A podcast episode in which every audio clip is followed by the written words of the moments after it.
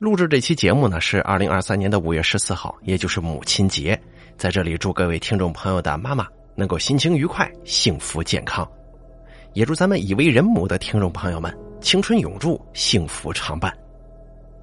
借着今天这个母亲节啊，大概也是偶然之间在网上看到了一篇文章，这个文章啊不属于故事类型的，是一名网友分享的关于他母亲的一些经历。哎，大概提前跟大家说啊，也不是来母亲节给大家添堵来了。这文章听了之后，我保证你十分生气。讲述的是一些奇葩的人做下的奇葩事儿。这个故事有两个多小时的时长，如果大家不愿意生这个嫌弃的话呢，大可以不听，直接跳过听大开的其他节目就好。在这儿我也不端按照正儿八经给大家讲了，大家呢也不用正儿八经的听，只希望这个故事能够给在座的诸位在经历一些不公平的对待的时候，能够敢于说不，敢于抗争。本节目由大开为您播讲。接下来，咱们就来说一说这个事儿。家家有本难念的经啊，此话果然不假。闲话少说，直接说正事儿。我外公外婆生了七个孩子，两个儿子，五个女儿。我妈是最小的女儿，她下面还有一个弟弟。我的大舅舅呢，有点口吃，人挺老实的，再加上身体非常不好，就一直没成家。我的小舅舅参加过三次高考，都没有考上大学。这倒不是他智力不行，反而我觉得他应该是精明过头了。因为八十年代末期大学录取率很低呀，据老妈说，他三次高考都离录取线只差这么两三分的样子。而屡试不第的他呢，于是就做出了一副怀才不遇的样子，让家里人对他颇为怜惜。想来也是啊，虽说家里有两个男孩，但是我大舅舅已经是那个样子了。所以家里老人就把所有的关爱都投到了小舅舅身上。既然考不上大学，那么就要给他找个工作吧。因为外公外婆舍不得让他回家做农活，于是呢就召集我妈妈他们五姐妹，让给我舅舅找工作。说到这儿，我觉得我有必要交代一下我妈妈他们几个姐妹的基本情况。我的大姨初中毕业之后进入乡镇企业上班，是丝绸厂，大姨夫跟她是同事。大姨是挡车工，姨父是保养工，而且姨父家里负担也比较重。二姨念书不行，小学毕业之后就回家务农了，后来嫁给邻村的一个木匠，家庭条件在农村来说还过得去。三姨命很苦，跟第一个丈夫结婚一年后，丈夫就淹死了，改嫁的第二个丈夫又体弱多病，生的孩子也是个药罐子，所以还得要娘家时不时的接济呢。四姨跟我妈妈算是姐妹中的幸运者。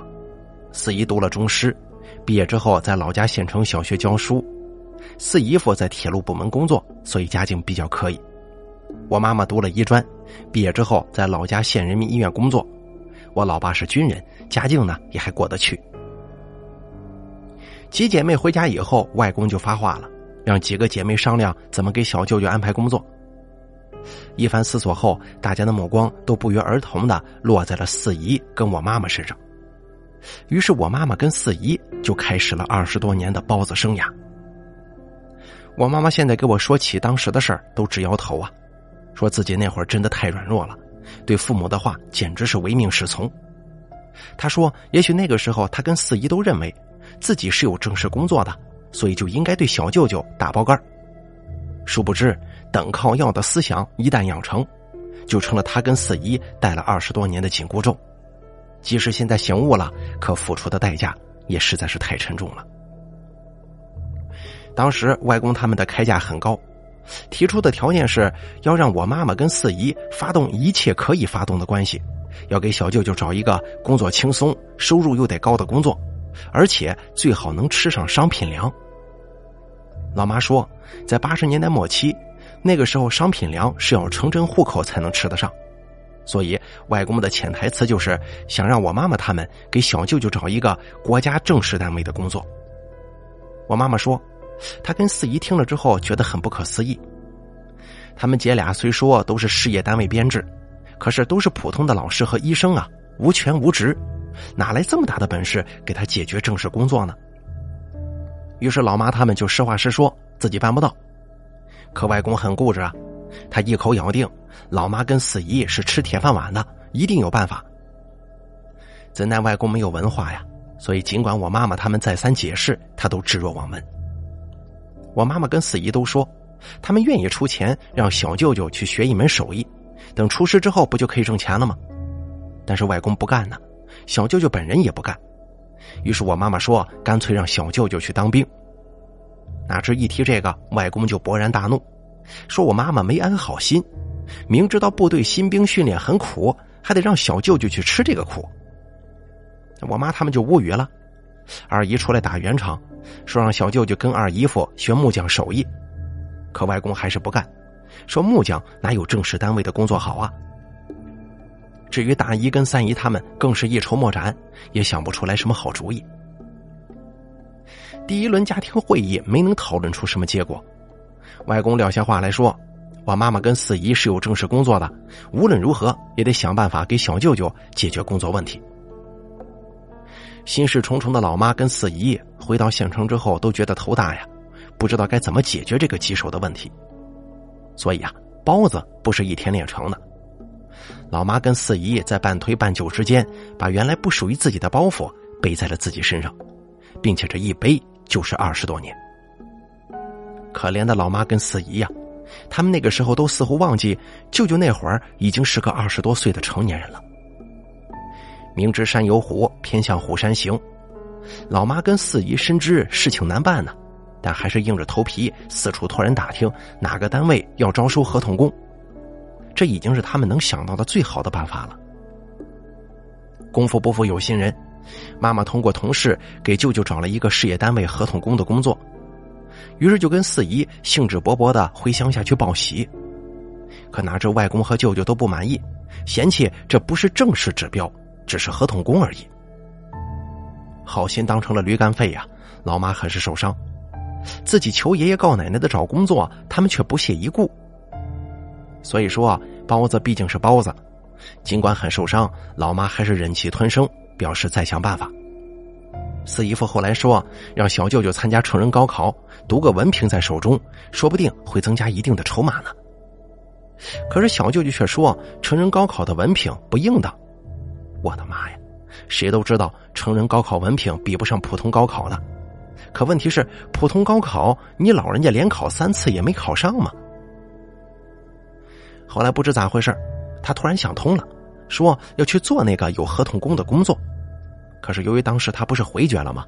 事隔四五个月才反悔，人家单位又不是我妈妈开的，不可能空着岗位等他好几个月吧？可就是因为这个，小舅舅记恨上我妈妈了，一直在很长一段时间都耿耿于怀，说是我妈妈搞掉了他的工作。老妈哭笑不得呀，但她也没分辨什么，因为他是包子嘛。所以，他每次回娘家的时候，小舅舅对他冷嘲热讽，他也只是默默忍受。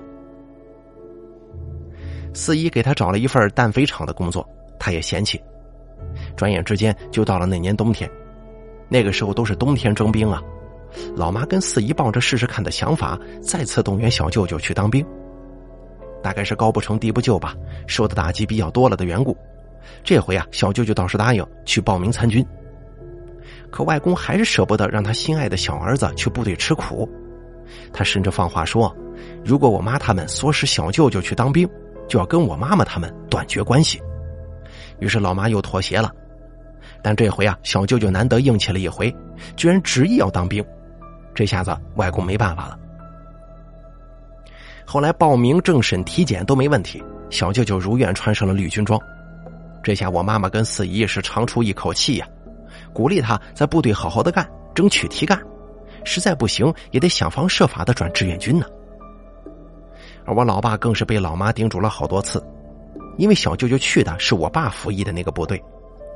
老爸知道老妈爱弟弟心切呀，但部队毕竟不是自己家呀，就算照顾他也是非常有限的，当然不能像在家里那样饭来张口、无微不至啊。小舅舅很欢乐的去了部队。可是外公跟外婆老两口就失落了，他们认定是我妈妈为了甩包袱才把小舅舅弄到部队去的，所以好长一段时间，老妈一回娘家，他们就没好脸色。后来老两口又对小舅舅提干的事上了心，一次又一次的给我妈下达指标，让他给我老爸说，想尽一切办法给小舅舅提干。我的天哪，那个时候我老爸只是个小连长，他能有这么大能力吗？这不强人所难吗？可是老人家不管那么多呀，就像是魔怔了一样，对老妈是耳提面命，使得老妈都畏惧回娘家了。没办法，在这个方面，他跟外公外婆真的不能有效沟通。不过还是有好消息传来呀，小舅舅当了文书。可笑的是，外公他居然到处宣传小舅舅当上了军官。我妈听的那个囧啊，赶紧去辟谣，可是收效并不大。那个时候乡亲们多单纯呐，外公一顿鼓吹，好多人还真就信了。一时之间，外公沉浸在儿子是军官的美梦当中不能自拔了。所以，当外公最终知道文书不是军官的时候，他的失落是巨大的，并且他开始对我爸爸不满了。外公的逻辑是：我老爸是连长，提拔自己的儿子当个军官，应该是轻而易举的事儿。天哪，谁来告诉我这是什么神逻辑？面对外公的各种作，老妈只好好言相劝。外公认为我爸妈坑了小舅舅，非要逼我妈妈承诺以后要管舅舅的婚事来作为补偿，并且老人家还郑重声明，这是我爸妈欠我舅舅的。当然，外公也没放过四姨这个帮凶，四姨同样也被敲打了好多次。我这可怜的四姨跟老妈一对包子姐妹呀。总之，虽然那个时候小舅舅人在部队。可他留下的心理阴影，让我妈妈跟四姨还是苦不堪言的。那本来就是普通的工薪阶层，上有老下有小的，现在还因为莫须有的罪名，要负担将来小舅舅的婚事，真的是压力山大。一时之间，两姐妹恨不得抱头痛哭，甚至还羡慕起三个姐姐来了。虽说她们条件不如自己，可人家没这强加的负担呢。真的，我妈妈跟我说过很多次。在农村子女多的家庭，女儿是摇钱树，父母恨不得把自己榨干净，尤其是跳出农门的女儿，更得脱上三层皮。后来小舅舅转了志愿军，外公才露出喜色，因为那个时候的志愿军转业是要安排工作的，这意味着舅舅终于能抱上铁饭碗了。在舅舅当兵的第五年，他回家探亲的时候，外公郑重的把小舅舅的终身大事提上了议事日程。于是，新的悲剧在我妈妈跟四姨之中开始了。在七姑八大姨的热心安排之下，舅舅相了好几次亲。可笑的是，外公认为自己家在农村，相亲不气派，就让我妈妈跟四姨在自己家里设宴款待女方和媒人。于是呢，就采取轮流坐庄的制度。老妈说，那次探亲，舅舅总共相亲六次。平均下来，我家跟四姨家分别设宴三次。当然了，那是谁设宴谁买单呢？所以我妈妈跟四姨出血不少。当然了，这些比起后面所花销的，都是小儿科了。我妈说，就算是那几次不成功的相亲，除了酒菜钱，还得给媒人辛苦费，以及给女方一些见面礼呀。老妈说，幸好第六次相亲的时候，小舅舅跟那个女孩终于看对眼了。要不然还得继续操办，那是真受不了啊！后来以我妈妈跟四姨出钱为主，给舅舅和未来舅妈的婚事定了下来，商定在两年之后结婚。而两个可怜的包子姐妹，则是又接到了一个新的指示，充分利用这两年的时间，要给舅舅结婚、买家具家电，还有给女方的彩礼钱挣出来。恐怕有人要问了，为什么我外公外婆不出钱呢？他们出了的。婚事定下来之后啊，他们出钱给未来的舅妈买了一辆永久牌自行车跟一块手表。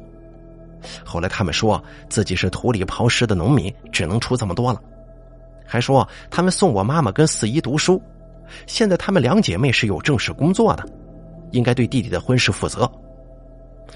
哎呀，两个可怜的包子又逆来顺受了，怒其不争嘛。老妈说她那个时候也觉得挺委屈的。自己又不是舅舅的父母，为什么要对舅舅的婚事大包大揽呢？可委屈归委屈，他们还是没有想到反抗，所以这就是他悲剧的根源，因为他根本就没有反抗的意识。当时根据对舅舅前途的规划，就是两年后舅舅转业，工作安排好了以后就可以结婚了，因为那时候不兴买房嘛，还是住单位宿舍的，所以只要置办家具家电就差不多了。所以，我老妈跟四姨虽然略有委屈，但还是可以承受的。时间过得很快，两年后舅舅转业了，当然托了关系啊。舅舅转业安置到了我妈妈工作的医院做一名收费员。对于工作单位，舅舅还是满意的，但是对于收费员这个岗位，他又不满了，觉得是屈才。我妈妈当时觉得很烦躁啊，自己辛辛苦苦从中给他活动，他怎么还挑三拣四的呢？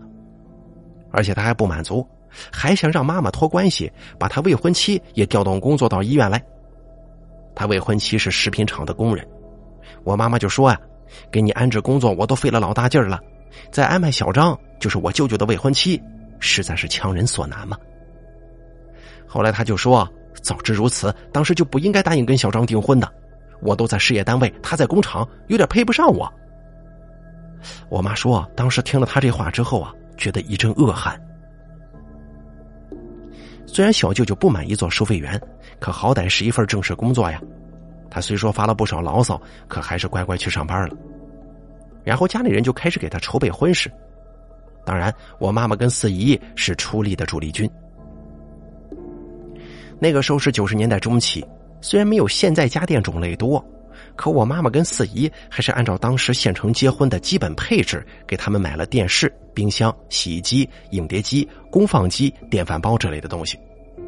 家具呢，无非就是餐桌、沙发、床、衣柜、写字台跟组合家具之类的。毫无疑问啊，这份钱又是包子姐妹平摊的。老妈说：“那三姐妹就给他们买了踏花被和毛毯之类的，外公外婆就给了一千的现金。”对于这个安排，舅舅不满意，说要给新娘子买三金。我妈妈跟四姨都觉得自己不能承受了，之前用的钱就不少了，于是提出把外公给的一千元拿去买，不够的部分让我妈妈和四姨给补上。可舅舅不同意啊，说这个现金不能动用，把四姨都给气哭了。包子就是包子嘛。后来四姨跟我妈商量，要不把自己的金戒指拿去金店补差价兑换成新的戒指。言下之意，我妈妈是不是应该把老爸送给她的金耳环也得贡献出来呀？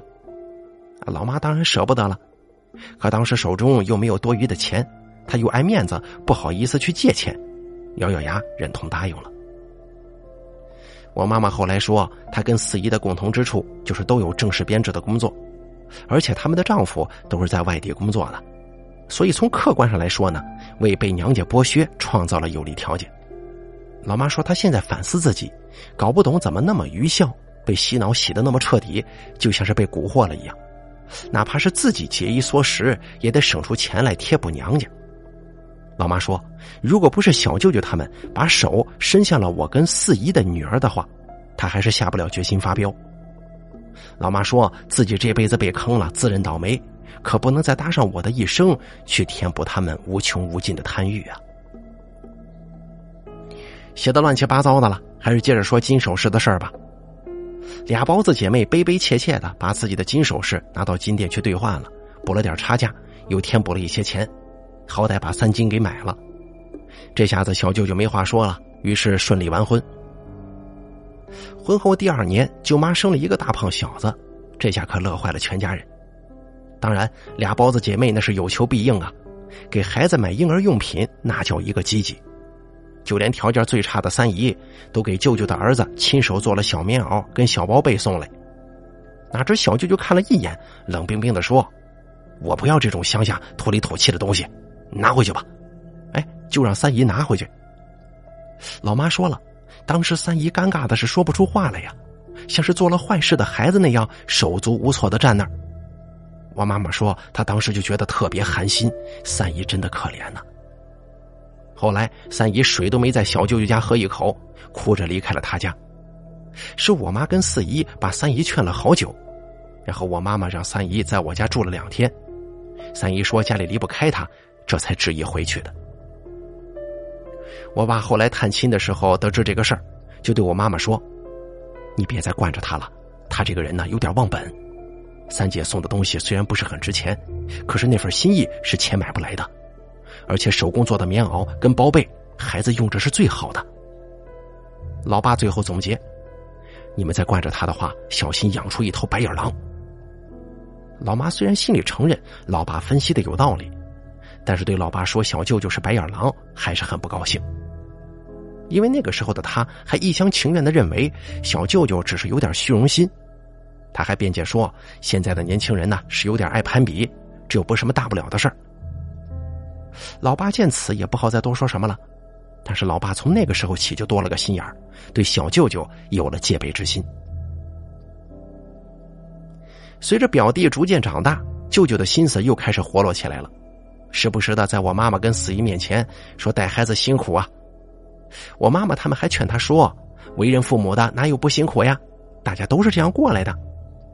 可他后来说想请个保姆，我妈妈他们觉得不可思议，因为在当时的小县城，请个保姆是一件奢侈的事儿，绝大部分双职工都是自己拉扯孩子的，顶多让孩子的奶奶或者外婆过来帮忙带一下。所以一听到小舅舅想请保姆，包子姐妹就觉得大事不妙啊，因为根据舅舅的一贯所作所为，他们敏感的感觉自己又要破财了。老妈跟四姨就明确指出，请保姆的开支，你的收入能够承受吗？哪知这一句话让小舅舅不爽了，他还理直气壮的说，请保姆的费用要由我妈妈跟四姨承担。四姨有点生气呀，就问了一句：“凭什么呀？”小舅舅当时就火了，巴拉巴拉说了一大通，他的儿子是如何如何金贵，他带孩子是如何如何辛苦，总之呢，目的就是为了让包子姐妹掏钱出来。我妈妈那个时候就觉得不对劲儿了，以前纵容小舅舅，那是因为他没成家。按我们那儿的风俗，一个没成家的人还是可以被视为孩子的。可现在舅舅连孩子都有了，如果再永无休止的补贴下去，简直是个无底洞。而且舅舅本人又不是没有收入，长此以往，自己小家还不过日子了。为了息事宁人，老妈跟四姨商量之后，决定让外婆进城给舅舅带孩子。而她们两姐妹给予适当的补贴，这样算下来比请保姆划算呢。可惜舅舅却说外婆没文化，怕带不好孩子。老妈气急了，就质问舅舅：“外婆再没文化，可还是带大了七个孩子，怎么到了带孙子了就不行了？”舅舅回应说：“现在时代不同了，没有文化的农村老人是带不好孩子的。”听着舅舅的抱怨，老妈觉得很寒心呢。想不到舅舅已经开始嫌弃含辛茹苦把自己养大的母亲了。俗话说“狗不嫌家贫，儿不嫌母丑”，这样的舅舅还能指望他将来给父母养老吗？最后，事情在外公的又一次介入之下，包子姐妹又妥协了。保姆费，我妈妈跟四姨各出三分之一，剩下的三分之一由大姨、二姨、三姨平摊。外公打的一手好算盘呢。把舅舅给完全摘出去了，我妈妈就说三姨家条件不好，让她出钱于心不忍呢。可外公却说，如果三姨不出钱的话，大姨二姨心中会不平衡的。我妈心想，那又有谁来问过自己跟四姨的心理平衡不？保姆的事情解决了之后，包子姐妹还觉得松了口气，还暗自庆幸花钱买平安，这下舅舅应该消停了吧。哪知他们却忽略了一个事实，那就是平安不是花钱就能买来的。尝到了甜头的舅舅会轻易放过他们吗？舅舅刚消停没多长时间，一个让我妈妈跟四姨欲哭无泪的事情又出现了。老妈说，当时好像是九八年的样子吧，国家取消福利分房政策了，现在居住的单位宿舍要让职工出钱买下来，并且单位又开始集资建房。而且呢，还要工龄长、职称比较高的职工才能有集资的资格。老妈说，那个时候医院里成立了集资建房办公室，把医院的职工按照工龄、职称、学历等各项指标来评分，达到标准的才能享受集资建房。按照这个评分标准，我妈妈榜上有名，而小舅舅没达到要求，所以只能是出钱把现在居住的职工宿舍买下来。这下子小舅舅傻眼了，当然，他这种窝里横的人是不敢找领导去诉说委屈的，于是又把主意打到了我妈妈身上。先是打悲情牌，说自己住在三四十平方米的宿舍里是如何如何的窝囊憋气，孩子在家中是如何如何的玩不开，真是晕死了。他就是选择性遗忘我妈妈生我的那个时候住的宿舍还不如他现在的呢。我妈妈又向谁去倾诉过？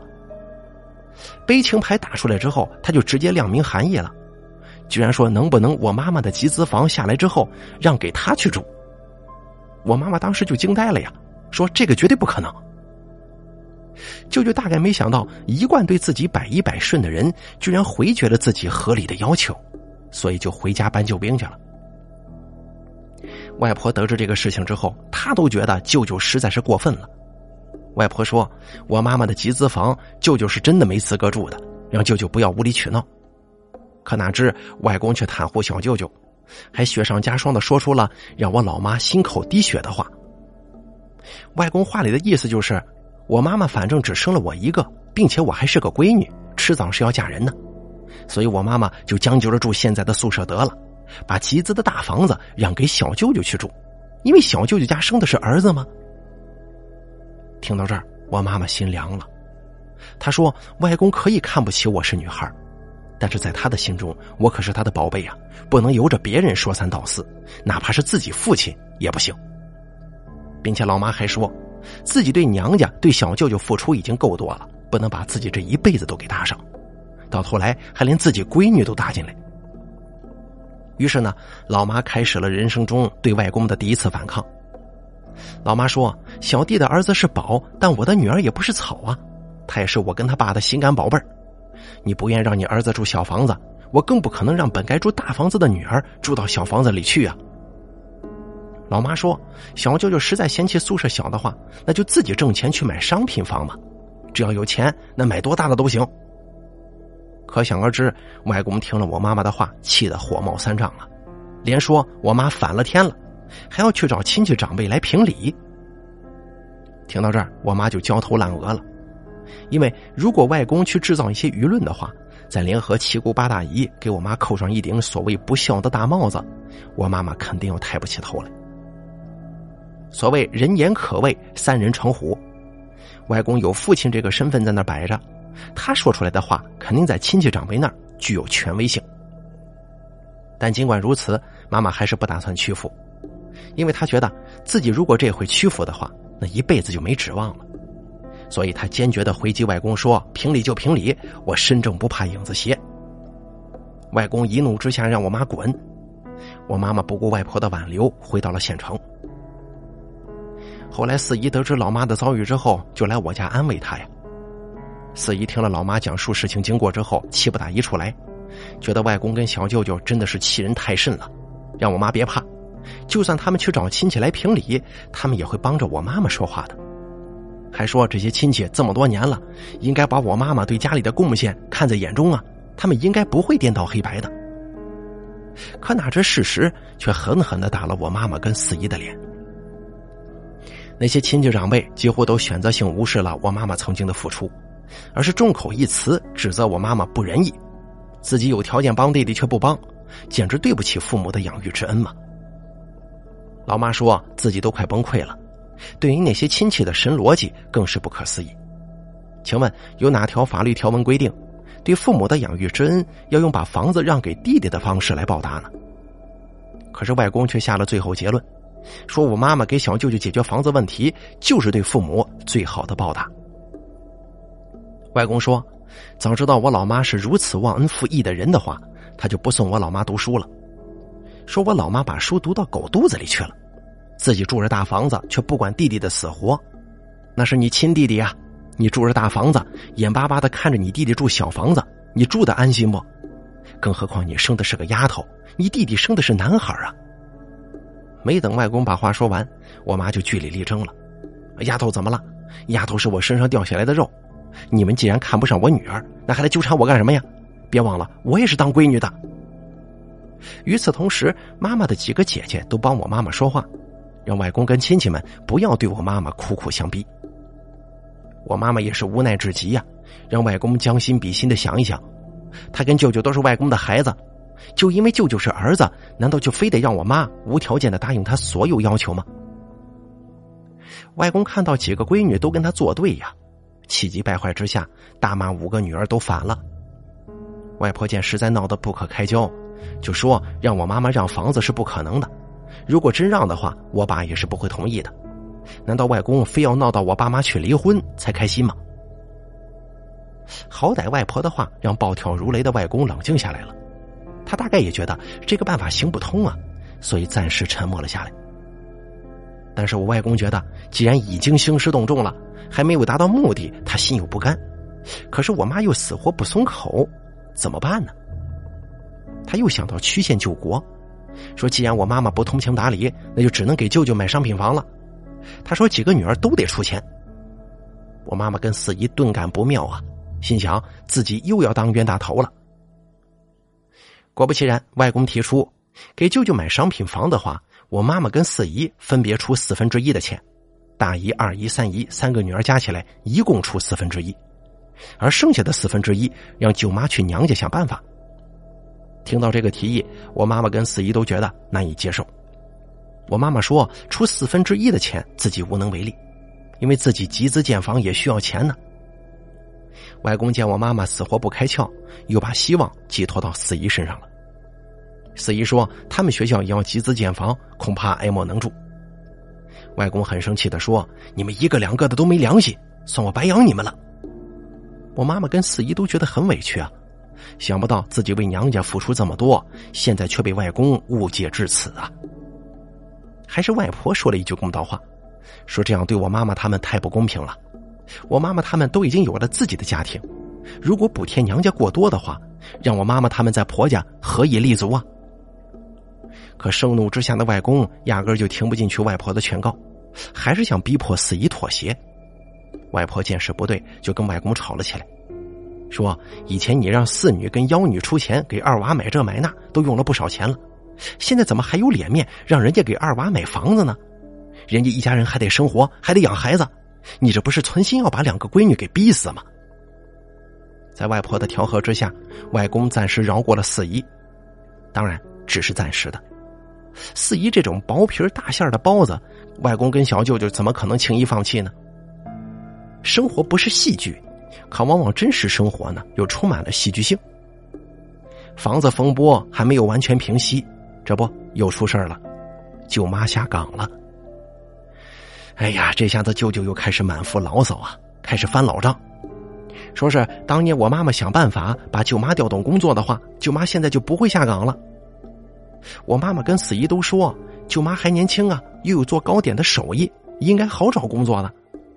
可舅舅还是怨声载道，说这个老婆没娶好，成了自己负担了。说早知如此啊，还是该跟曾经的一个相亲对象结婚好。只怪自己当时瞎眼了，才娶了现在这个舅妈。哎，听到这些话，我妈妈他们都为现在这舅妈打抱不平啊。说实话，就我舅舅这德行，舅妈配他那是绰绰有余啊。说实话啊，我舅妈这个人很是不错，下岗过后就到处找工作。几经周折，后来进入一家酒店的餐饮部工作。可惜工作没多久，不知舅舅哪根神经打错了，他忽然觉得在酒店工作的女人不正经，让舅妈辞职。舅妈哭着说：“我在餐饮部工作，负责制作点心，哪里不正经了？你要我辞职行啊？那我就回家待着，你养得起我吗？”哪知小舅舅听了这话，脑筋又想岔了，他居然找到我妈妈跟四姨，理直气壮的说。我妈妈他们没给他解决房子的事儿，他可以一笔勾销。你听听啊，他这个一笔勾销好像是一个天大的恩赐啊。但是作为补偿，我妈妈跟四姨应该在经济上帮扶他，还说让我妈妈跟四姨商量一下，看看每个月能不能给他一点赞助啊。这个时候，我妈妈已经有点反感舅舅动不动就伸手要钱的习惯了。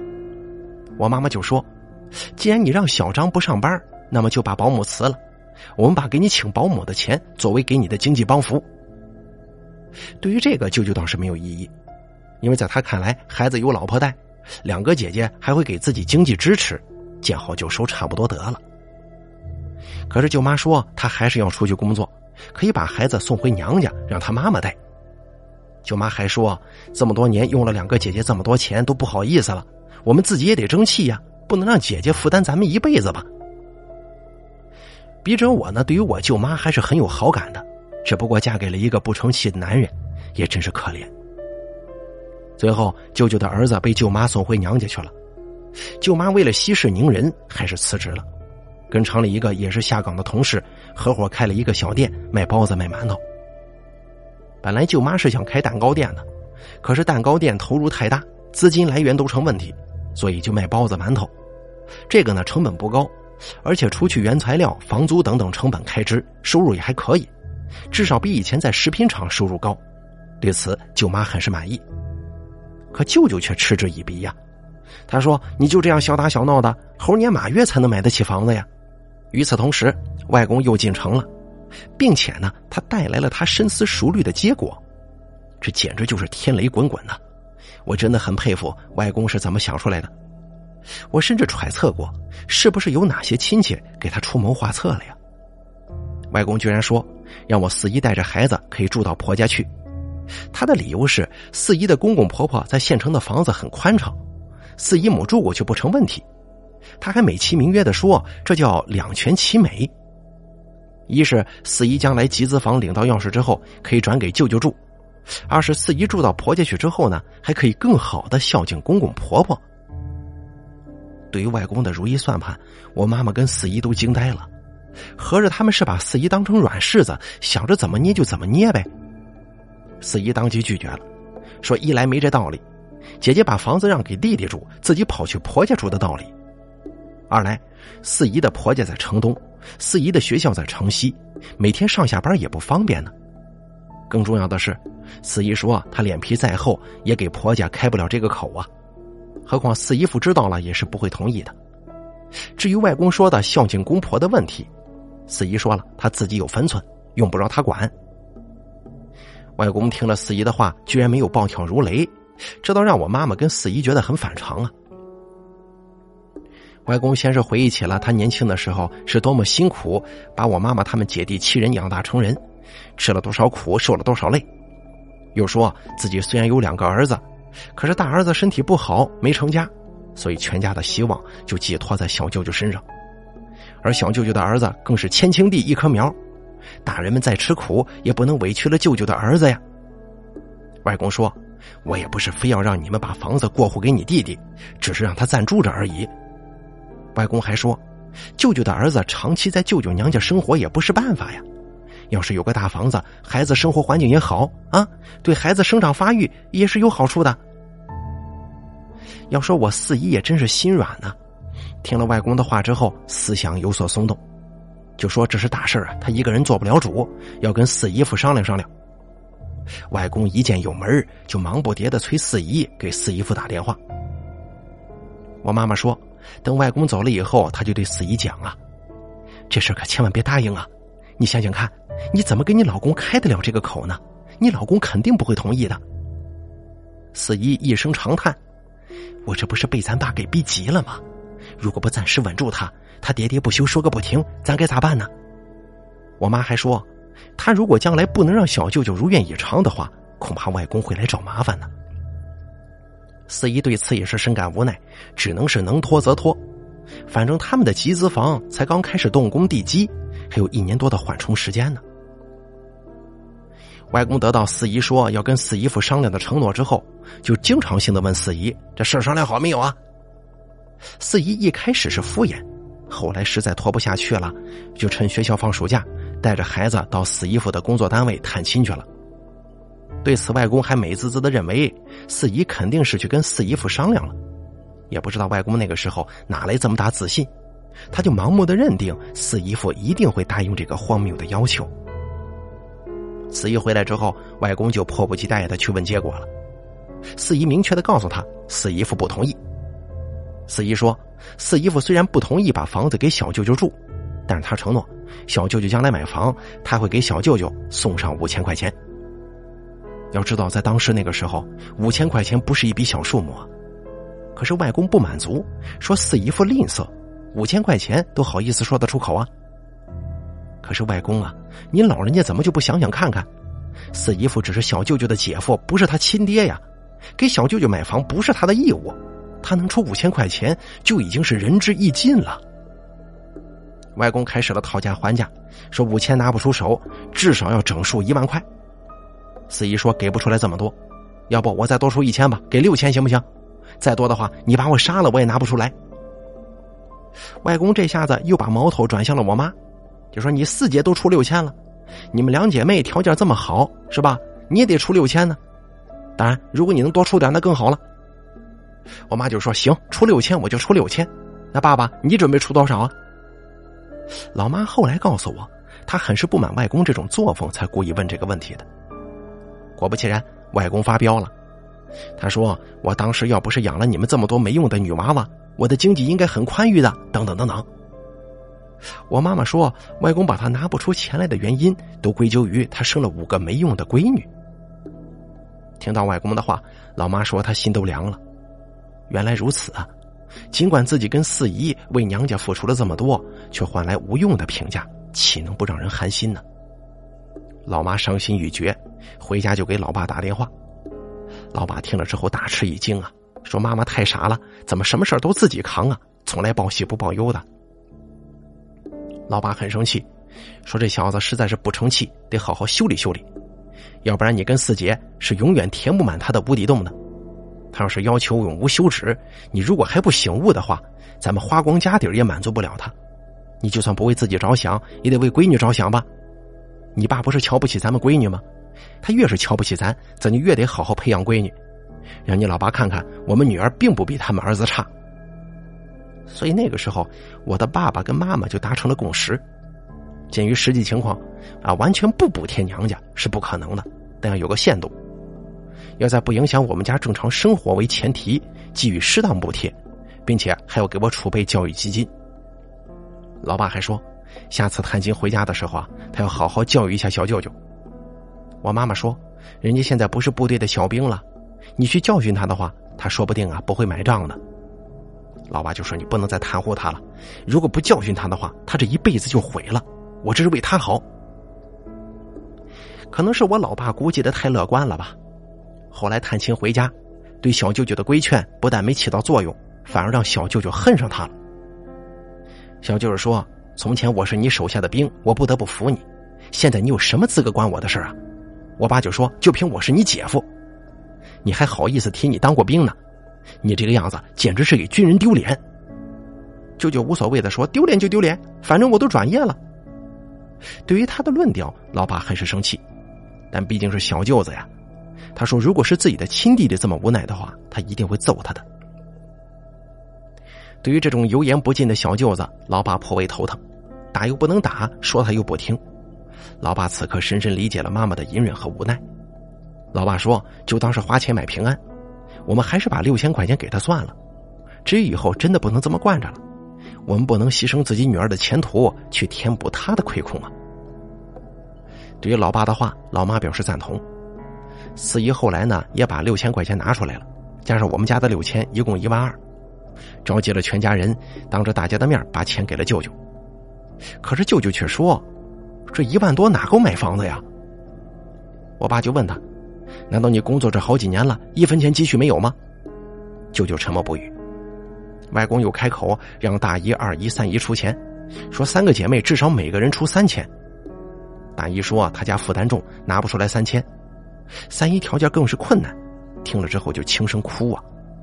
只有二姨说：“尽量想办法吧。”外公很失望，没好气的说：“我不管，反正你们今天得给我个结果。”外婆发话说：“让三姐妹量力而行。”她说：“总不能为儿子买房逼死闺女吧？”外公这才没吭声了。后来协商的结果是：大姨出两千，二姨三千，三姨实在是困难，我妈跟四姨不忍心呢。就说他们两个人一人再出一千，算在三姨名下。听到这儿，外公才算是满意的。后来一合计，一共是一万九。外公还很遗憾的说：“哎呀，不是整数啊！”他言下之意，让我妈妈跟四姨再拿出一千块钱来，凑成两万元整数。外婆说：“不能再向我妈妈跟四姨开口了，就说这一千块钱她跟外公来出。”外公当时就骂外婆是疯婆娘。说家里的钱要交提留，还要买化肥、农药、种子。总之啊，外公是打定了一毛不拔的主意。对此呢，我妈妈他们实在是无法评价，因为他们知道外公手里有钱呢，就算拿出一千块钱来，也不会影响他们的生活。因为我妈妈五姐妹每年都要给外公拿钱，外公跟外婆在家务农，每年粮食要卖钱，还养了四头猪呢。每年卖猪也有一笔在农村看起来很不错的收入，而外公这个时候对外婆的责骂真的是欲盖弥彰啊！老妈跟四姨对视一眼，对外公的话，他们只有苦笑。算了，既然好几千都出了，还在乎一人多出五百块钱吗？这个时候，大姨跟二姨实在看不下去了，就说这一千不能全让我妈妈跟四姨出，他们也要出，四姐妹平摊，每个人再出二百五十块。听到这儿，我妈妈说她很想偷着乐呀，二百五十元。多搞笑的数字啊！同时影射某人某事儿，倒很是贴切。可外公才不管二百五不二百五呢，只要能收到钱就行。这下子总算是凑了两万块钱整，交到了舅舅手中。四姨居然还自告奋勇的提出帮舅舅去物色合适的商品房。那个时候，小县城大概四万元左右就能买一套一百平米的房子。所以按理来说，家里几个姐妹帮他解决了一大部分房款，算是很够意思了。可舅舅却还是不满意。也许在他的心中，我妈妈他们应该把全额房款给他，他才能满足吧。小县城不大，再建楼盘也不是很多，选来选去，舅舅总是横挑鼻子竖挑脸的。后来四姨都烦了，就说让他自己好好斟酌吧，选好以后告诉我们一声。哪知就是这么一个疏忽，不争气的小舅舅居然背着我们把钱挥霍的只剩下几千块了。等到后来，外公都坐不住了，觉得这么久了，舅舅怎么还没把买房子的事给定下来呀？就进城来问个究竟。哪知舅舅这才告诉他，现在没钱买房子了。外公简直不敢相信呢，就问钱哪儿去了。舅舅说自己好歹是事业单位工作人员，还用个数字寻呼机，很是丢脸。而且手机也没一个，在朋友圈里头抬不起来呀，所以他就买了个中文寻呼机，还买了一个摩托罗拉手机。这下子，外公再教官舅舅也是怒火中烧啊！可是外公居然还是舍不得骂舅舅，而是把气出在了舅妈身上，责怪舅妈说他没管好自家男人，而舅妈说自己天天起早贪黑做生意，哪有时间来监督舅舅啊？后来我妈妈跟四姨知道之后大吃一惊啊，但静下心来一想，寻呼机跟手机加起来也就几千块钱，而舅舅挥霍了一万多，还有一些钱他用到什么地方去了呢？面对质问，小舅舅死活不开口，还让我妈妈跟四姨别管他的事儿。真是笑话呀！我妈妈他们能不管吗？他们既然出了钱，总不能这钱的去向都弄得不明不白吧？外公是骂了儿媳，又开始骂女儿，说我妈妈跟四姨没照顾好舅舅。我妈也火了，说舅舅都成家立业的人了，还需要人照应啊？他又不是三岁小孩子，我得寸步不离守着他吗？我要工作，我还得照顾自家孩子呢。我妈妈还敢反抗，可四姨居然软弱的让我妈妈都生气呀。她还向外公检讨，说自己对舅舅关照不够周到。早知如此，当时还是应该陪着舅舅把房子选定为好。外公听了之后就说：“我四姨这个人呐，心术不正，关键时刻掉链子。”妈妈见外公转移话题，就对舅舅说：“你要是不把钱的去向说清楚，从今往后我不会再给你一分钱了，并且这次我出的钱你得退给我。”这招果然有效啊！小舅舅极不情愿的说：“把钱借给一哥们了。”我妈不信呢，就说去找这个人核实。舅舅说我妈妈小题大做，我妈妈说这个事情不能这么了了，必须查个水落石出。舅舅没办法呀，只好拿出那个人写的借条，还好有个借条，要不然我估计我老妈非得抱走不可。我妈妈就说小舅舅，你明知自己要买房子，怎么还乱买手机传呼机，打肿脸充胖子借钱给别人呢？你到底有脑子没有啊？听到我妈妈这样说小舅舅，外公不乐意了，说我妈妈把舅舅当成犯人来审问。我妈妈忍无可忍，就反驳外公：“如果不是你对他溺爱的话，他也走不到今天这一步啊！”外公啪的一声就扇了我妈妈一记耳光，老妈捂着脸，当时伤心的哭了。这一耳光下去，妈妈伤心欲绝，四姨目瞪口呆，舅舅若无其事，外公大概还是余怒未消吧。老妈见外公已经对自己动手了，心碎掉了，忽然觉得自己以前的付出好不值得，所以老妈心灰意冷之下，由四姨搀扶着回到了自己的家。老妈说，从那一刻起，她才明白，自己在重男轻女的父亲眼中根本就没有地位可言，只是一个给他儿子挣钱的工具而已。老妈决定不再对外公逆来顺受了，更不会无限制的给小舅舅拿钱了。至于我外公，如果还要去散布诸多我妈妈不孝顺、不管兄弟死活的言论，他更不在乎了。反正外公的一面之词蒙蔽不了所有的人。人在做，天在看。老妈觉得自己无愧于娘家，所以不怕别人说三道四。那天是两千年的十一月九号，我妈妈说了，那个日子她一辈子也忘不了。不仅仅是外公那一记绝情的耳光，更是因为她认清了外公的本质。当事情真相大白之后，外公居然不责怪小舅舅，还不问青红皂白的打我妈妈。这记耳光打断了父女亲情。也许在外公眼中，他对我妈妈的利用大于亲情吧。我甚至怀疑，他对我妈妈除了利用之外，还有过亲情没有？那一年我十一岁，还是个不太懂事的孩子。但是这并不代表我不清楚外公对我妈妈不好。所以当时我放学回家之后，看到妈妈跟四姨在哭，我也哭了。妈妈搂着我对我说：“让我一定要好好争气，好好读书，将来要做出个样子给瞧不起我的人看。”稍不懂事的我，当时还不明白妈妈跟外公之间的纠葛，只是不想让妈妈伤心。我对妈妈说：“我一定会努力的。”话说回来，现在的我应该算是没有辜负老妈的期望吧。至少目前看来，我有一份稳定的事业单位工作，有幸福的小家庭。而小舅舅呢，他的儿子去年刚考入一所高职高专，从学历上来说，他应该是超不过我了。不知道这算不算是给我老妈出了一口气呢？那天伤心的妈妈对四姨说：“从今以后不会再给小舅舅一分钱了。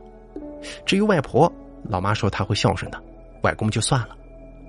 因为我妈妈说外公让她伤透了心，不想管他了，反正他有他的好儿子嘛。”四姨还很犹豫，说：“这样不好吧？”老妈说：“我就是你的前车之鉴，他今天能打我，说不定明天就会打你。”在他心中，咱们五姐妹跟大哥都是可有可无的，只有他的小儿子才是他的心肝宝贝。四爷还不断的劝我妈别冲动，说毕竟是自己爸爸呀，不孝顺他的话，人言可畏呀。我妈妈漠然的说：“你扪心自问，自己这么多年过得值吗？钱被他们榨干还没落到好，这种日子我过够了。”我妈妈说自己都已经三十几岁了，至少做了二十多年包子。她受够了，也忍够了，忍无可忍，自然也就无需再忍。妈妈还说自己想调动工作，离开这个地方，因为对于外公和小舅舅就可以眼不见为净了。四姨很失落的说：“你要是调走的话，我岂不是在这个地方孤立无援了？”老妈说：“你也可以想办法调到姐夫那个城市啊，只要远离他们，就没这么多烦心事儿了。”四姨说：“不想再折腾了，大不了以后啊少跟他们接触就是。”老妈下定决心之后，就开始运作自己调动工作的事情。在此期间，外公还是三五不时的进城，老妈也不再像以前那样了。只要外公的话不对，老妈就反驳；如果外公再提给舅舅拿钱的事儿，老妈就回答一句：“要钱没有，要命一条。”就这样，外公气得要命，他扬言过几次：“信不信我再打你一顿呢？”老妈想通了也不示弱，说：“你打呀，要不要我去厨房拿把刀，你把我杀了算了，反正我的命在你眼中不值钱。”想起来，外公真的是很极品的一个人，能把温文尔雅的老妈给硬生生的逼成了这副撒泼的德行。面对老妈的回击，外公反倒哑口无言了。开玩笑啊，他真敢把我妈给杀了吗？外公见我妈妈现在不再逆来顺受了。就大怒说要给我妈妈好看，我妈妈说：“我猜到你要如何给我好看，你无非去找那些三姑六婆到处宣扬我如何忤逆不孝，如何不管弟弟死活。这些话不用你去宣传，我都能猜得出来。”外公见我妈识破了他的计划，气得不停的说：“你气死我了！”妈妈在火头上呢，也回了一句：“哎，你可别气死啊，你还得长命百岁呢，你得让你儿子好好孝顺你呀。”四姨怕事态过激，就拼命的阻止我妈妈继续说下去。可我妈管不了那么多呀，觉得自己说了之后，心里的恶气总算是多少出了一点。看来外公也只是窝里横。打上次闹过之后啊，他居然没去找那些亲戚长辈诉苦。我妈就对四姨说：“我调走之后，他们再找你麻烦，你就撒泼给他们看，不能再纵容他们了。我们就算不为别的，也得为自家孩子考虑吧。他们都十来岁了，将来读大学要用很多钱的，不能再扶那个扶不起的阿斗了。”四姨说：“哎呦，你说的轻巧啊！我一个做老师的人，怎么好意思去撒泼呢？”老妈说。兔子憋急了还咬人呢，你看我以前什么时候撒泼过？还不是被他们得寸进尺给逼的。后来老妈就让小舅舅把那几千块钱还来，小舅舅态度还很横。老妈想，反正他现在连外公都不怕了，还会怕你这小舅子呀？我妈说，如果你不还钱，惹急了我就住到你家去，吃你的，喝你的，用你的，你什么时候还我钱，我就什么时候离开。对于老妈的话，舅舅以为他只是虚张声势，根本不以为然。哪知老妈铁了心了，为了以后不再被小舅舅欺负，她真的带着我去舅舅家里住了。我的天哪！想不到老妈发起飙来真的那么雷人。我当时觉得去舅舅家住怪别扭的。老妈说了，如果这回不收拾小舅舅，我们一辈子都会被他给吃的死死的。在舅舅家住的第二天，外公就进城来了。我喊他，他哼了一声。我妈妈对他已经没言语了，没招呼他。外公说：“我妈妈没有名堂，为了几千块钱就做出耍赖的事情，让我妈妈赶紧带着我回到自己家去。”我妈没理他，他又对我说：“你劝劝你妈去，快！住在舅舅家不惹人笑话吗？”我妈开口说了：“只要把钱还我，我马上就走。”外公一下子火了，说我妈妈不要脸，哪有送给小舅舅的钱还有往回要的道理呀？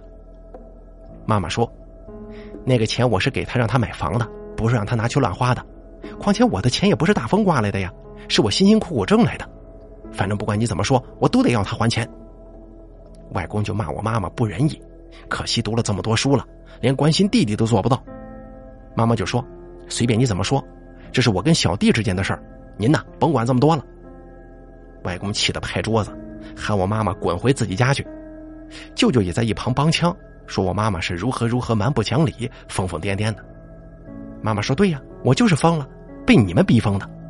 这么多年，我用在你们身上的钱都打水漂了。现在以前的事一笔勾销，我只想把那几千块钱要回来，然后咱们各不相干了，行不？我受够这份罪了。反正那回吵得挺凶的啊，妈妈是寸步不让，外公他们无计可施，就打电话把四姨叫到舅舅家来。四姨来了之后，他居然做起了烂好人呢，帮着外公说话，让我们回自己家去。”对于四姨的临阵倒戈，老妈失望了。她对四姨说：“将来总有你后悔的那一天。我是看透了，想通了。你还不觉悟的话，将来你哭的时间还在后头呢。”四姨心里肯定也是左右为难呢，一时也不知道再说些啥好了。外公见四姨不帮着说话了，就放话说：“如果我妈妈不回去，他就要去医院领导那儿反映问题。”我老妈就说：“无所谓，你说，随便你。”反正我们领导才没兴趣听你说这些家长里短的破事儿，更何况我既没偷也没抢，又没犯法，上班没迟到，没早退，没旷工，我只是带着闺女到小弟家做客住几天，我看领导怎么处理我。总之啊，老妈那次是丝毫没退让，任凭外公他们怎么说，他就只坚持一点，就是小舅舅还钱，他就走人。外公见到老妈似乎铁了心呢。就对舅舅说，让舅妈从店里回来，让舅妈还钱。我妈就说不行，这个钱是小弟乱用的，只能由他来还，弟妹不能帮他背这个黑锅。我不要弟妹的钱，必须小弟还给我。外公不耐烦的说：“妈妈事儿多，反正他们是两口子，谁还你不都一样吗？”老妈说：“弟妹以前跟我说过，他开店挣的钱都是以侄儿的名义存起来的，小弟没有理由动用弟妹的钱。”其实老妈想说，舅妈嫌弃舅舅不着调，所以从开店以后啊，就跟他 A A 制。但是他怕外公不懂啊，就用了通俗易懂的说法。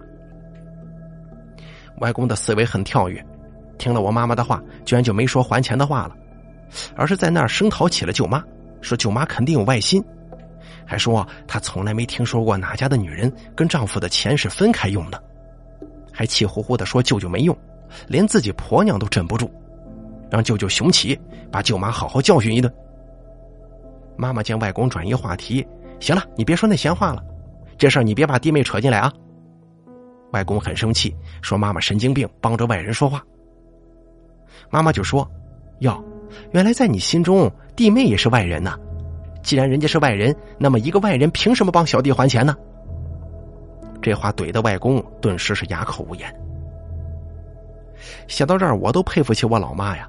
你别看她当了这么多年包子，可一旦讲起道理来，外公都不是她的对手，真是老虎不发威呀。总之呢，外公他们是软硬兼施，老妈就是不松口，他们毫无办法了。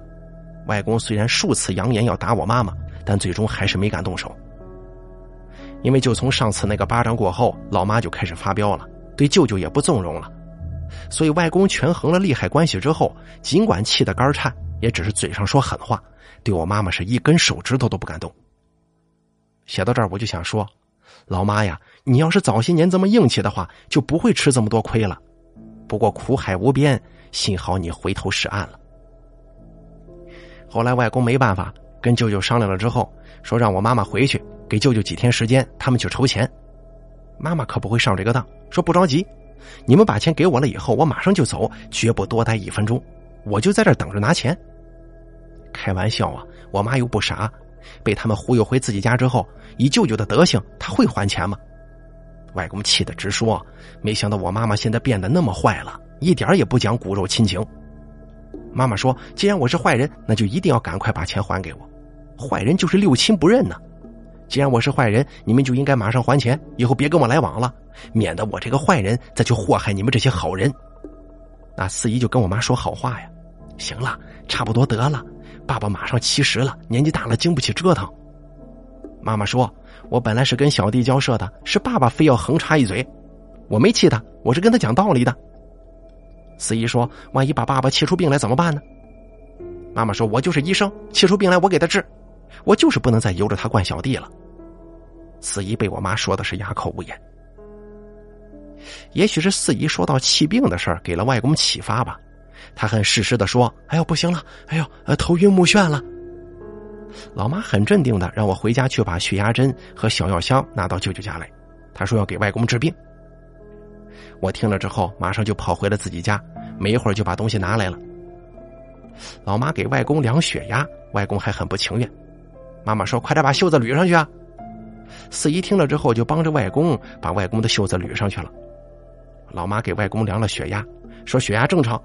外公说了：“正不正常我哪知道啊？我又不识字还不是你说了算。”外公说：“这回啊，你恐怕把我气出病来了。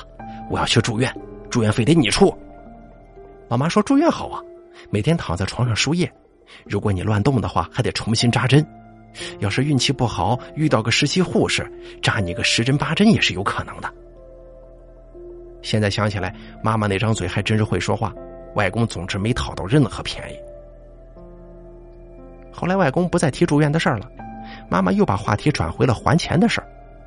外公说：“你是要逼死你弟弟吗？”妈妈说：“如果他不还钱给我，我就要被逼死了。我没办法跟老王交差呀。老王就是我爸爸，他如果知道真相的话，说不定要回来打死小弟的。”外公一口气就软了下来，说：“让我妈妈宽限几天。”我妈妈说：“宽限也可以，但是小弟要给我写个借条。”外公大概是急于打发我妈吧，满口答应了，催促小舅舅写借条。小舅舅说：“我妈妈简直是莫名其妙、无理取闹啊！钱是我妈妈自愿送给他的，凭什么要写借条啊？”他明确表示不写。老妈说：“不写也可以，那就用你买的寻呼机跟手机来抵债，不够的部分你每个月领了工资再还。”舅舅听了之后，对我妈是怒目相向，但他毕竟还不敢像外公这么嚣张，没敢说要杀要打的话，只是用求救的眼光看向外公。外公哪里舍得让舅舅受委屈啊？马上就说：“我妈是强盗行为，明抢舅舅东西。”妈妈现在既然已经撕破脸了，哪里还会在乎外公的讽刺呢？坚持自己立场。舅舅气急败坏的说：“写就写。”妈妈说了：“不但要写，还得找两个同事作为证人来签名。”舅舅说：“你真是庸俗啊！家丑不可外扬，怎么还来找外人证明呢？”妈妈气急反笑：“怎么着啊？”你还知道欠债不还是家丑啊？看来你还是有点羞耻心的呀。妈妈说：“如果不找证人的话，你将来反咬我一口怎么办呢？”俗话说：“先说断，后不乱。”证人是必须要找的。为了公平起见，我跟你分别各自找一个自己信得过的同事做证人。就算舅舅脸皮再厚，也不好意思去找同事来当这个证人呢。只好说：“先还我妈妈三千，其他的后面再想办法。”他求情，让我妈妈别拿走他的寻呼机和手机。老妈一见他答应还钱了。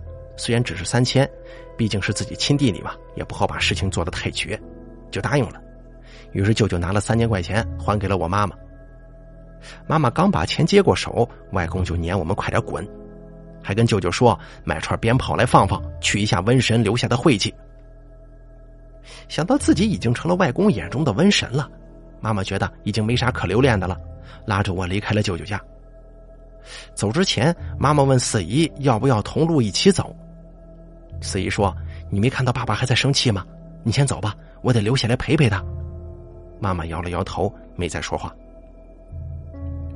就在我们刚跨出舅舅家门的时候，砰的一声，门就被里面的人给狠狠的关上了。我有点害怕，妈妈就说：“别怕，咱跟他们早断了，咱们才能早日解脱呢。”虽然我不太懂事啊，但还是感觉得到，虽然妈妈这次没有哭。但是话里抑制不住的悲凉语气，还是让我知道妈妈其实是挺伤心的。晚上四姨来我家，说我妈妈做的过分了。老妈据理力争，说自己没错。四姨说：“我也知道爸爸不对呀，可他毕竟是长辈嘛。你知不知道，你今天把他给气惨了？外公还扬言不认我妈妈这个闺女了。”四姨说：“我妈妈这人心肠太硬。”我妈妈说：“如果我真是铁石心肠的话，我断断不会忍到现在呀。”四姨说：“让我妈等外公起效了之后去认个错。”妈妈很气愤的表示自己没有错，然后两姐妹竟然吵起来了。老妈后来说，跟四姨的争吵是最让她伤心的，比跟外公吵架都让她伤心。她说自己一直知道外公的德行，所以外公的翻脸已经做好了心理准备，只是没想到四姨会跟他吵架。写到这儿，我特别明白妈妈当时的处境。可以说，舅舅跟外公的极品是在我妈妈心上捅刀子，而四姨的叛变，我不知道用这个词是不是合适啊，却是在我妈妈鲜血淋漓的伤口上撒了一把盐呢，那种痛深入骨髓。后来外婆进城来看我妈妈，妈妈还以为是来责骂她的，所以对外婆也很冷淡，因为那个时候妈妈伤透了心呢。所以，对外婆自然而然的生出了戒备之心。外婆说：“她是来看妈妈的，她知道妈妈受了委屈。她说她跟外公吵了一架，外公让她滚。外婆一气之下就来城里看妈妈了。其实，外婆是个善良的农村老太太，只不过平常呢太对丈夫唯命是从了。没办法，解放前出生的老人家又没文化，当然没啥反抗精神。”要不是外公实在太过分，外婆也是不会离家出走的。看着外婆憔悴的面容和满脸的皱纹，还有外婆为了给我带最喜欢吃的鲜枣被枣树上的刺扎的出血的双手，妈妈的心当时就软了。想着毕竟是自己的亲母亲呢，对自己一贯又很好，当年要不是外婆苦苦哀求外公的话，我妈妈恐怕最多读到初中就回家务农了。可以说，没有外婆的坚持。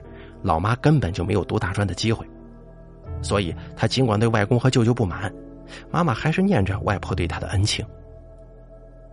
妈妈一边给外婆处理手上的伤口，一边掉眼泪，外婆也哭啊。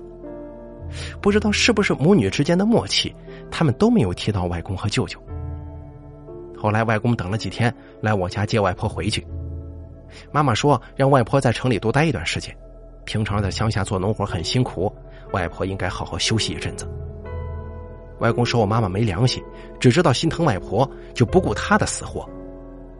妈妈没理他，还是外婆说，外公简直是自己打自己脸。你不是说只当没这个闺女了吗？怎么又跑来说三道四的？外公没想到一向温顺的外婆敢顶嘴，他就又把账算到了我妈妈头上，说我妈妈给外婆灌输了很多坏话，把外婆给教坏了。补充一下啊，我四姨一直都跟小舅舅有来往，所以小舅舅那几天明知外婆在我家，四姨问他要不要把外婆接他家去住几天的时候，小舅舅断然拒绝，说自己庙小，养不了外婆这尊大菩萨。也许他生气的是外婆这一次怎么不站他那边吧。总之，打那过后，我妈妈跟四姨在对待外公和舅舅的问题上，走上了两个迥然不同的道路。我妈妈是毫不妥协，如果舅舅做了初一，他就做得出十五。针锋相对几次之后，见讨不到便宜，反而偃旗息鼓了。可是包子四姨还是抹不开面子，所以小舅舅跟外公就吃准了他。就像一块牛皮糖一样粘住了他，怎么也甩不掉。老爸回来探亲的时候知道此事了，对妈妈是刮目相看呢，说万万想不到妈妈还会有跟他们翻脸的那一天。他说他原来还估计我妈妈要一辈子惯着小舅舅呢。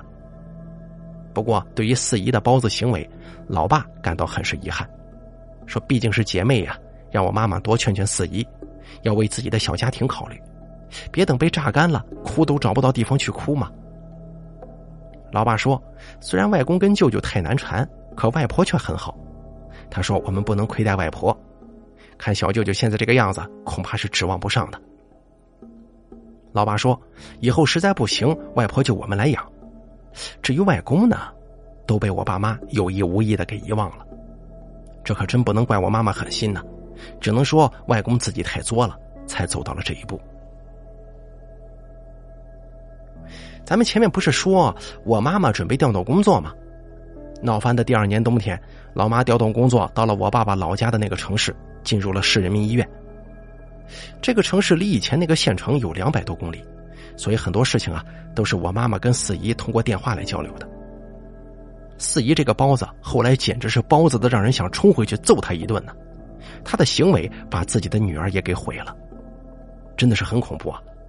要是我妈妈不及时觉悟的话，说不定被毁的人还得加上我呢。四姨夫后来得知四姨如此糊涂，专门请假回来跟他理论。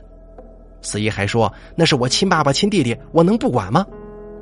四姨夫说那我的亲爸爸亲弟弟我都没这么纵容他们，你凭什么这么无休止的纵容他们呢？四姨无话可讲，他说他用的是自己的钱。四姨夫说我们是夫妻，你的钱也是我们的共同财产呢。四姨自知理亏，就没有再狡辩。四姨夫勒令四姨不准再给小舅舅拿钱。四姨表面上答应了，可是她还不甘心。有的朋友可能会觉得，四姨的婆家怎么会不管她呢？四姨夫兄弟二人，他的弟弟在外省工作，四姨夫的妈妈听力有障碍又不识字儿，所以对这些乱七八糟的事情不太了解。四姨夫的爸爸有冠心病。所以四姨夫明明很气愤，可是他也不敢跟爸爸说四姨拼命的贴补娘家的事儿，反而为了宽老人的心，每次回家还在老人面前说四姨的好话呢。再加上四姨这个人嘴巴比较甜，都住在一个县城，经常去婆家奉承两个老人，就这样，两个老人就被忽悠了这么多年。我妈妈这边呢，由于跟婆家相隔较远，所以婆家对我妈妈娘家极品的事儿了解极为有限。我妈妈对公婆比四姨要好，四姨最多是甜言蜜语。我妈妈跟公婆虽然接触不太多，但是每年呢都会跟同事调班，抽出时间去给公婆祝寿。逢年过节会给公婆买礼物给红包。虽然爷爷奶奶每次都让我妈妈别破费，说他们有退休金。妈妈后来对我说，因为她自己对娘家贴补这么多，我爸都包容她了。如果她对爷爷奶奶不好的话，自己心中那个坎儿都过不去呀。而且我爸爸毕竟比四姨夫了解舅舅的德行，他跟我妈妈也有共识，要坚持底线，所以后来啊，我们家才没有四姨家那么悲剧。妈妈到了新单位之后，远离了那些极品的所谓亲人之后，一下子精神焕发了。由于初来乍到，我们没有买房子，爷爷奶奶说家里就我们老两口，你们母女俩还租房子干什么呀？用不着买房子，来家里住就是了。咱一家人别说两家话。妈妈跟我住到爷爷家里之后，妈妈主动说每个月给爷爷奶奶拿生活费，可是爷爷奶奶死活都不要啊。人家越是这样，老妈越愧疚。想起公婆对自己的好，自己亲生父亲的绝情，就更加坚定了跟极品断绝来往的决心。妈妈说以前还偶尔有那么一丝后悔，现在那一丝后悔都消失的无影无踪了，反而后悔跟极品翻脸翻得太迟。爷爷奶奶不收妈妈的钱，妈妈过意不去，不顾老人家的阻拦，给爷爷奶奶卧室装了空调，怕爷爷奶奶舍不得用电呢，就让我去撒娇，让爷爷奶奶夏天别节约，如果不开空调中暑了的话就更麻烦。所以奇迹般的，我妈妈跟爷爷奶奶相处融洽。没有出现以前妈妈担心过的婆媳矛盾之类的。将心比心啊，我想不通，我的外公为什么那么重男轻女，而我是个女孩子，为什么我爷爷奶奶对我却是如此疼爱呢？又来说说四姨，他不是之前表面答应四姨夫不再给小舅舅拿钱了吗？可是他想到了对策，所以对四姨夫的话就阳奉阴违了。那时候不是好多老师都在给学生补课吗？当然是要额外收取费用的，所以呢，四姨还会有一笔除工资之外的不菲收入的。可四姨这个包子居然把这笔收入对四姨夫隐瞒了。四姨夫在外地工作，哪里知道四姨的花招啊？毫无疑问，这笔钱又被四姨拿去填补小舅舅的无底洞了。四姨还说她要资助小舅舅买房，小舅舅当然是乐见其成啊。但是上面的政策是不允许教师私下开办这种补课辅导班之类的。大概一年多过后吧，四姨就被举报了，勒令停止补课。这下四姨就着急了呀，她给我妈妈打电话，说自己上火了，嘴巴里都起泡了呢。可妈妈并不同情她，说她是自找的。两姐妹在电话中又不欢而散。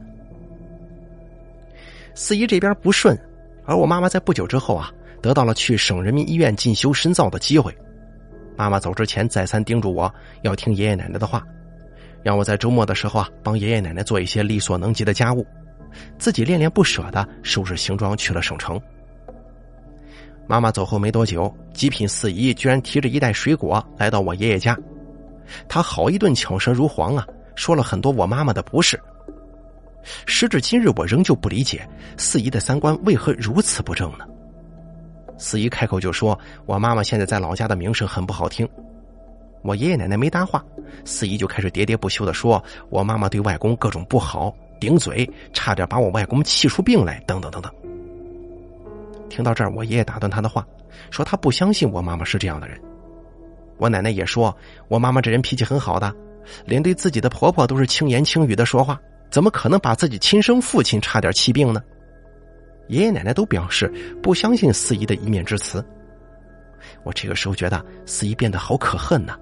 就哭着说四姨是坏人，知道我妈妈去省城了，就跑来欺负我。四姨被我这一哭闹搞得很是尴尬呀，爷爷跟奶奶都还哄着我，把她晾在一边。后来妈妈说四姨肯定是没有灰色收入了，就想来打我妈的主意，但是她又不好直接跟我妈妈来说，于是就趁着我妈妈没在家的功夫，跑来忽悠我爷爷奶奶。可以说这次四姨是兴冲冲而来，灰溜溜而离开。我奶奶还真是好心呐，把她送到了长途车站，帮他买好了回县城的长途车票。我真替他害臊，这车票他也好意思接手啊！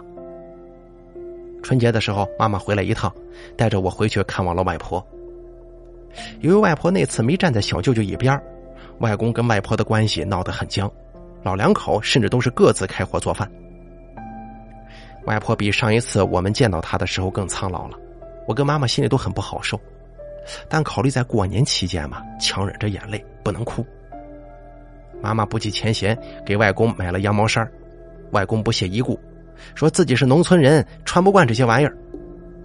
老妈很淡然了，反正我给你买了东西，心已经尽到了，你爱穿不穿。对于老妈无所谓的态度，外公已经没辙了。妈妈给外婆买了从里到外一身全新的衣服，外婆一边看一边说自己不缺衣服。说我妈妈现在住在婆家，让我妈妈也得给公婆买新衣服才行。妈妈说给他们买了的。从那次事情之后，我对你们三个老人都是一视同仁。外婆点了点头，说这下她就放心了。同样的，这次他们母女二人还是没有提到外公，这怪不了外婆跟妈妈呀。走到这一步，外公负有很大责任。而小舅舅越发不成器了，染上了赌博。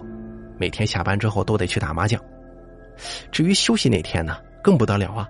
不是在麻将馆，就是在去麻将馆的路上。舅妈很不满意啊，跟他吵过，后来两个人为此还打过架。舅妈说，如果他再不戒赌的话，就要跟他离婚。后来外公怕舅妈真的要离婚，因为重新娶个儿媳妇儿，你拿什么钱去娶啊？他当着舅妈的面扇了舅舅几个耳光。就为这个，他回家之后破口大骂舅妈，说要不是为了让舅妈消气，他才舍不得打舅舅。他不反省自己没有教育好舅舅，反而还心疼舅舅挨了几个耳光呢。那么他扇我妈妈耳光的时候，心里可曾有过一丝不忍吗？我想应该是没有的。谁叫我妈妈在他心目当中是个没用的女娃娃呢？听到外婆说舅舅挨打的事儿，哎呦，我高兴坏了，活该呀！这就叫现世报。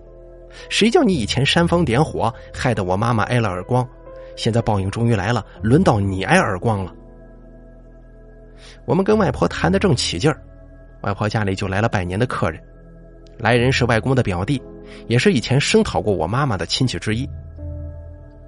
表外公见到我妈妈就说：“哟，你翅膀变硬了，还知道回家呀？”妈妈说：“表叔啊，大过年的，咱就别说这些不愉快的事儿了啊。”妈妈是摆明了不想再跟这些糊涂亲戚说这些事儿。要是这个表外公知趣的话，就应该闭嘴不提了。可他越发来劲儿了，说我妈这不好那不好，是这不对那不对。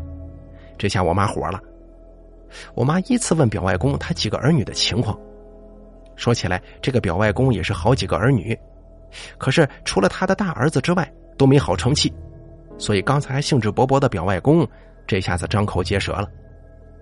因为他的几个儿女也不是什么省油的灯啊，所以面对我妈妈的质问和疑问，他瞠目结舌。也许是现如今的老妈今非昔比了，已经不是以前那个任由他们揉捏的弱女子了。用现在的话来说，妈妈已经从软妹子变成了女汉子。自知已经不是我妈妈对手的表外公，只好转移话题，不谈他的那群儿女了，就说我妈对外公不孝顺。我妈笑了，就说我怎么不孝顺了？我这不是回家来看他了吗？我还给他买了衣服和茶叶，还给他拿了过年钱呢，我怎么不孝顺了？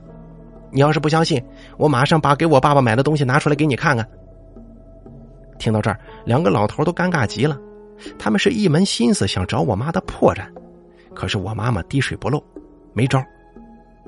何况如果细论起来的话，他们又怕我妈妈嚷嚷着说我舅舅没给老人过年买东西，于是呢，表外公铩羽而归，老妈大获全胜。后来几个姨姨都回娘家来拜年，小舅舅没回来。舅妈带着儿子回来了一趟，说小舅舅过年在上班。这回四姨看到我妈妈过后，言谈举止都很不自在。毕竟她跑去找我爷爷，去乱说的事情确实不光彩呀。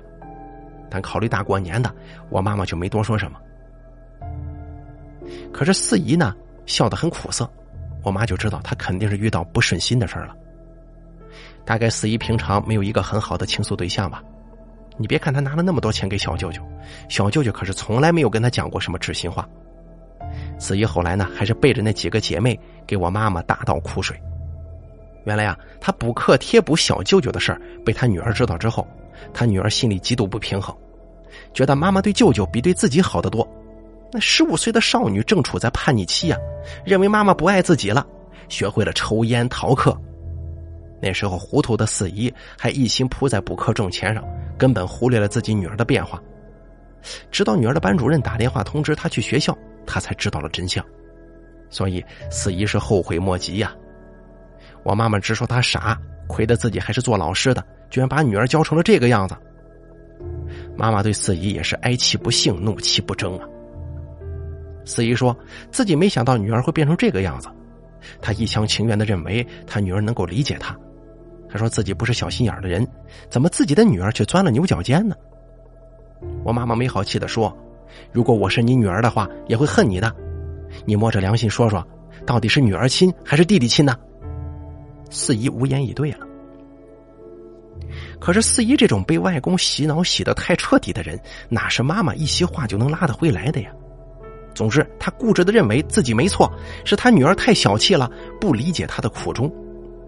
妈妈特别心疼四姨的女儿，所以我们要回去的时候，特意接四姨的女儿去我们那里玩几天，也是趁机想开导开导她。因为这个年纪的孩子如果引导不当，后果不堪设想。四姨还不情愿呢，说会影响表姐的学习。老妈说：“你闺女现在还有心思学习吗？如果不打开她的心结，她是啥也学不进去的。更何况这是寒假呀，能耽搁什么事儿啊？”所以表姐就跟着我们回去了。那几天表姐玩的很开心，一有时间妈妈就跟表姐谈心。果不其然，表姐说她不是想逃课、想抽烟的，只是觉得妈妈不爱自己了，就觉得学习再好也没有意思。反正，在妈妈心里，只有舅舅一家才是最重要的。妈妈对表姐开导了很多，但我印象最深刻的就是妈妈对她说：“你妈妈是做的不对，但是你用她的错误来惩罚自己是愚蠢的呀。如果你要让你妈妈觉悟的话，你就应该加倍努力，让你妈妈看到你确实比你舅舅优秀，你舅舅已经是扶不起的阿斗了。你妈妈如果将来看到你有出息的话，她肯定会后悔的呀。你不是说要报复你妈妈吗？”你将来有出息了，让你妈妈后悔，才是对她最好的报复。表姐听了妈妈的话之后，陷入了深深的思索。后来四姨夫知道表姐在我们这里玩，就打电话让表姐去他那里玩几天。表姐走之前对我妈妈说，她不想跟妈妈在一起了，因为她越看她妈越来气。四姨夫后来果断决定，如果再任由表姐的话，真的就完了。四姨夫特地请假给表姐办转学的事儿。四姨虽然反对，但也无效。所以开学之后啊，表姐去了四姨夫工作的那个城市读书去了。考虑到表姐的实际情况，她留了一级。后来表姐学习还可以，几年后考上了二本。不过表姐对四姨的感情很淡了，一年最多给她主动打几个电话，要隔上一年的样子才会去看她一次。四姨对于表姐读二本还很不满呢，认为四姨夫也没管好表姐。四姨夫说：“要是表姐继续跟着四姨的话，大专说不定都考不上了。”总之呢，四姨现在就变成了一个怨妇，每次打电话给我妈就说表姐的不对啊，说表姐对不起她。我妈听了之后就反驳她呀：“你对得起你闺女吗？”四姨就没法回答了。后来四姨得了植物神经失调，成天睡不着，心烦意乱什么的。妈妈说她这病啊就是自己作出来的。四姨得知之后，说我妈妈是幸灾乐祸，我妈妈就回敬她，说我就是幸灾乐祸，怎么了？你不服来打我呀！然后扔了电话。看着老妈的脾气越来越彪悍，我只能是看着被妈妈一气之下扔掉的手机，心疼不已呀。不过当时幸好是诺基亚的，经摔呀。下面呢，再说一下我小舅舅吧，他房子的事情解决的很狗血。我妈妈调动工作后的第三年。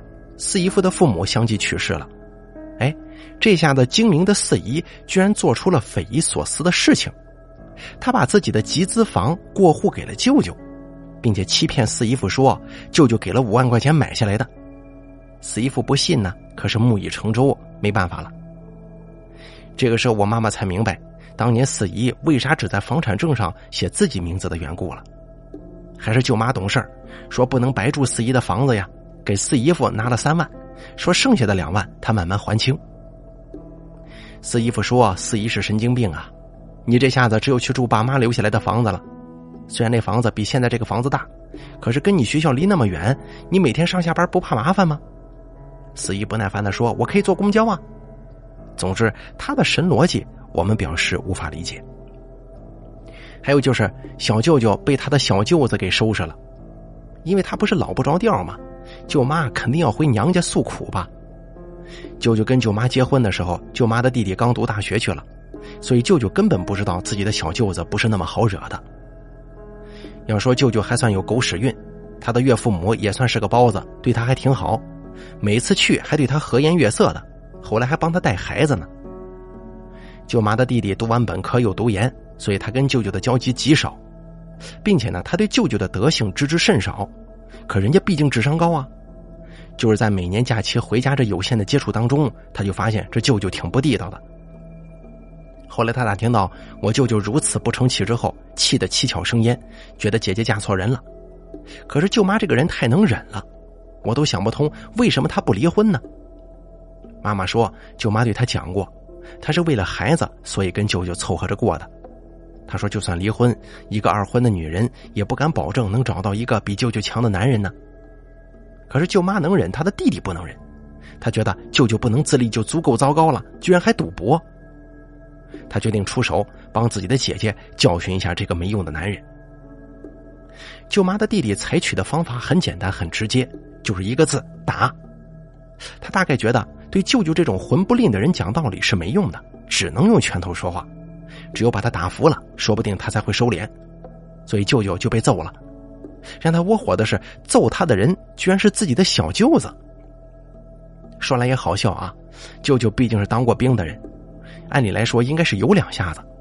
可是呢，他已经不是当年的他了，身体已经发福，挺着个啤酒肚，能打得过人家血气方刚的小伙子吗？所以后来鼻青脸肿的小舅舅没脸上班，请了病假在家养伤。他对自己的小舅子恨的是牙根痒痒啊，在家里躺在床上咬牙切齿的骂舅妈的弟弟。他咒骂舅妈的弟弟不得好死，就算不死的话，将来生孩子没屁眼儿，又诅咒人家阳痿不举。总之怎么难听怎么骂。舅妈让他省省力气，他还说自己好了过后要报仇等等。舅舅挨了揍，可把四姨和外公心疼坏了呀。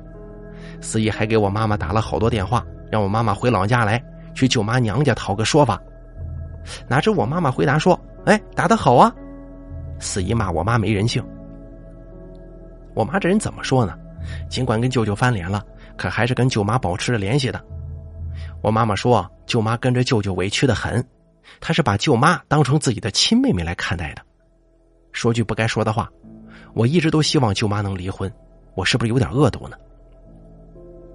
我妈妈对四姨说，让他们别去闹事去的话恐怕只能自取其辱啊，因为舅舅的所作所为确实该挨打。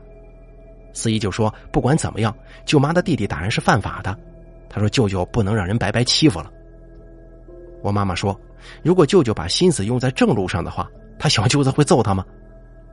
四姨说：“没见过我妈妈这种人，自己弟弟挨打了，不但不帮忙讨要说法，还在一旁说风凉话呢。”我妈就说：“行啊，你们要是去找，别拉上我，我不会掺和这些乱七八糟的事情的。”后来，据我妈妈得知的情况是，闹得轰轰烈烈，说要去找舅妈的弟弟算账。四姨他们最终还是没去闹，具体为啥没去，四姨始终不肯说。我呢，脑补了很多种可能性，但是不知道真相到底怎么回事。我妈妈知道的是，四姨他们虽然没去算账，但他们对受伤的小舅舅心疼的不得了。四姨还出钱给舅舅买鸡、买排骨、买猪蹄儿啥的，让舅妈给舅舅炖了补身子。我妈妈说：“四姨，你这到底是给小弟补身体，还是让他坐月子呢？”四姨说：“我妈妈现在变得刻薄无情，还说我舅舅受伤了，我妈连点表示都没有。”我妈糊涂了呀，就问自己要怎么表示啊？四姨就说：“我妈妈应该汇钱回来给舅舅。”我妈说：“钱是不可能汇的，小弟挨打了，难道还成了功臣吗？还得我出慰问金？如果他是生病需要钱，姐弟一场，我可以考虑。”他现在这种情况，对不起，我一分没有。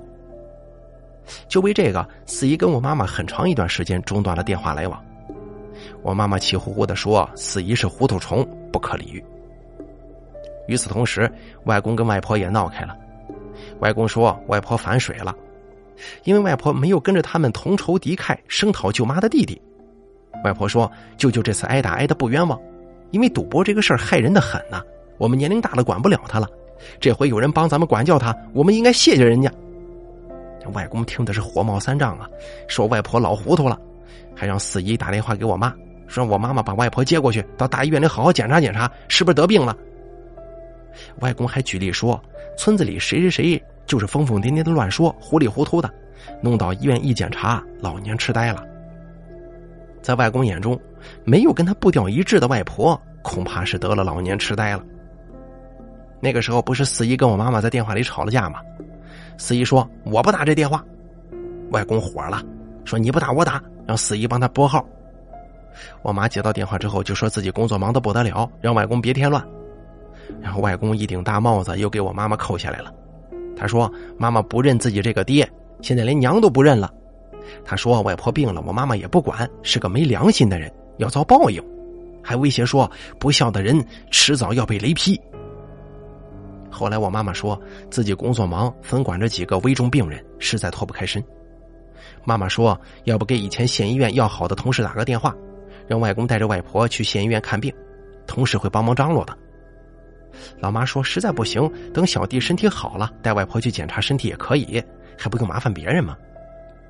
外公说：“这县医院哪有你们市里医院水平高啊？你反正总得想办法把你妈接到你那儿去检查。”妈妈哭笑不得呀。说：“就算外婆真有老年痴呆的话，县医院也能查出来，这又不是啥疑难杂症。”外公听了之后没吭声，妈妈就把电话撂了。虽然我妈妈嘴上强硬，但毕竟外婆是她亲妈呀，这事还是很让她挂心的。于是老妈准备趁轮休的时候回去看望她。虽然妈妈不相信外婆有什么老年痴呆，可是她从外公的电话里能听得出来，外公外婆闹僵了，怕外婆会吃亏。所以思前想后，还是决定尽快回老家去。奶奶看出我妈妈闷闷不乐，就问我妈妈是不是有心事啊？我妈妈觉得没面子说娘家的破事儿，就含蓄的说：“我外婆有可能身体不适。”奶奶说：“老年人了，生病不能拖，你不如请假回去看看。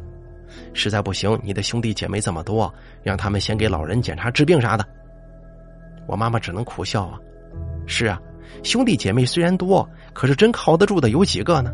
不是没良心，就是心有余而力不足。有能力负责的四姨，却又跟自己闹翻了。后来妈妈回老家带外婆去县医院检查，结果外婆一切正常，外公就没话说了。但是呢，他大概是想找回一点面子吧，就跟我妈妈说，外婆是在装怪，哪有当妈妈的人不心疼自己儿子的？外公还在怨天怨地。我妈妈对他这一套已经习以为常了，让外公息怒、发火、伤肝，把自己气出毛病，得不偿失啊！听到这儿，外公就消停了。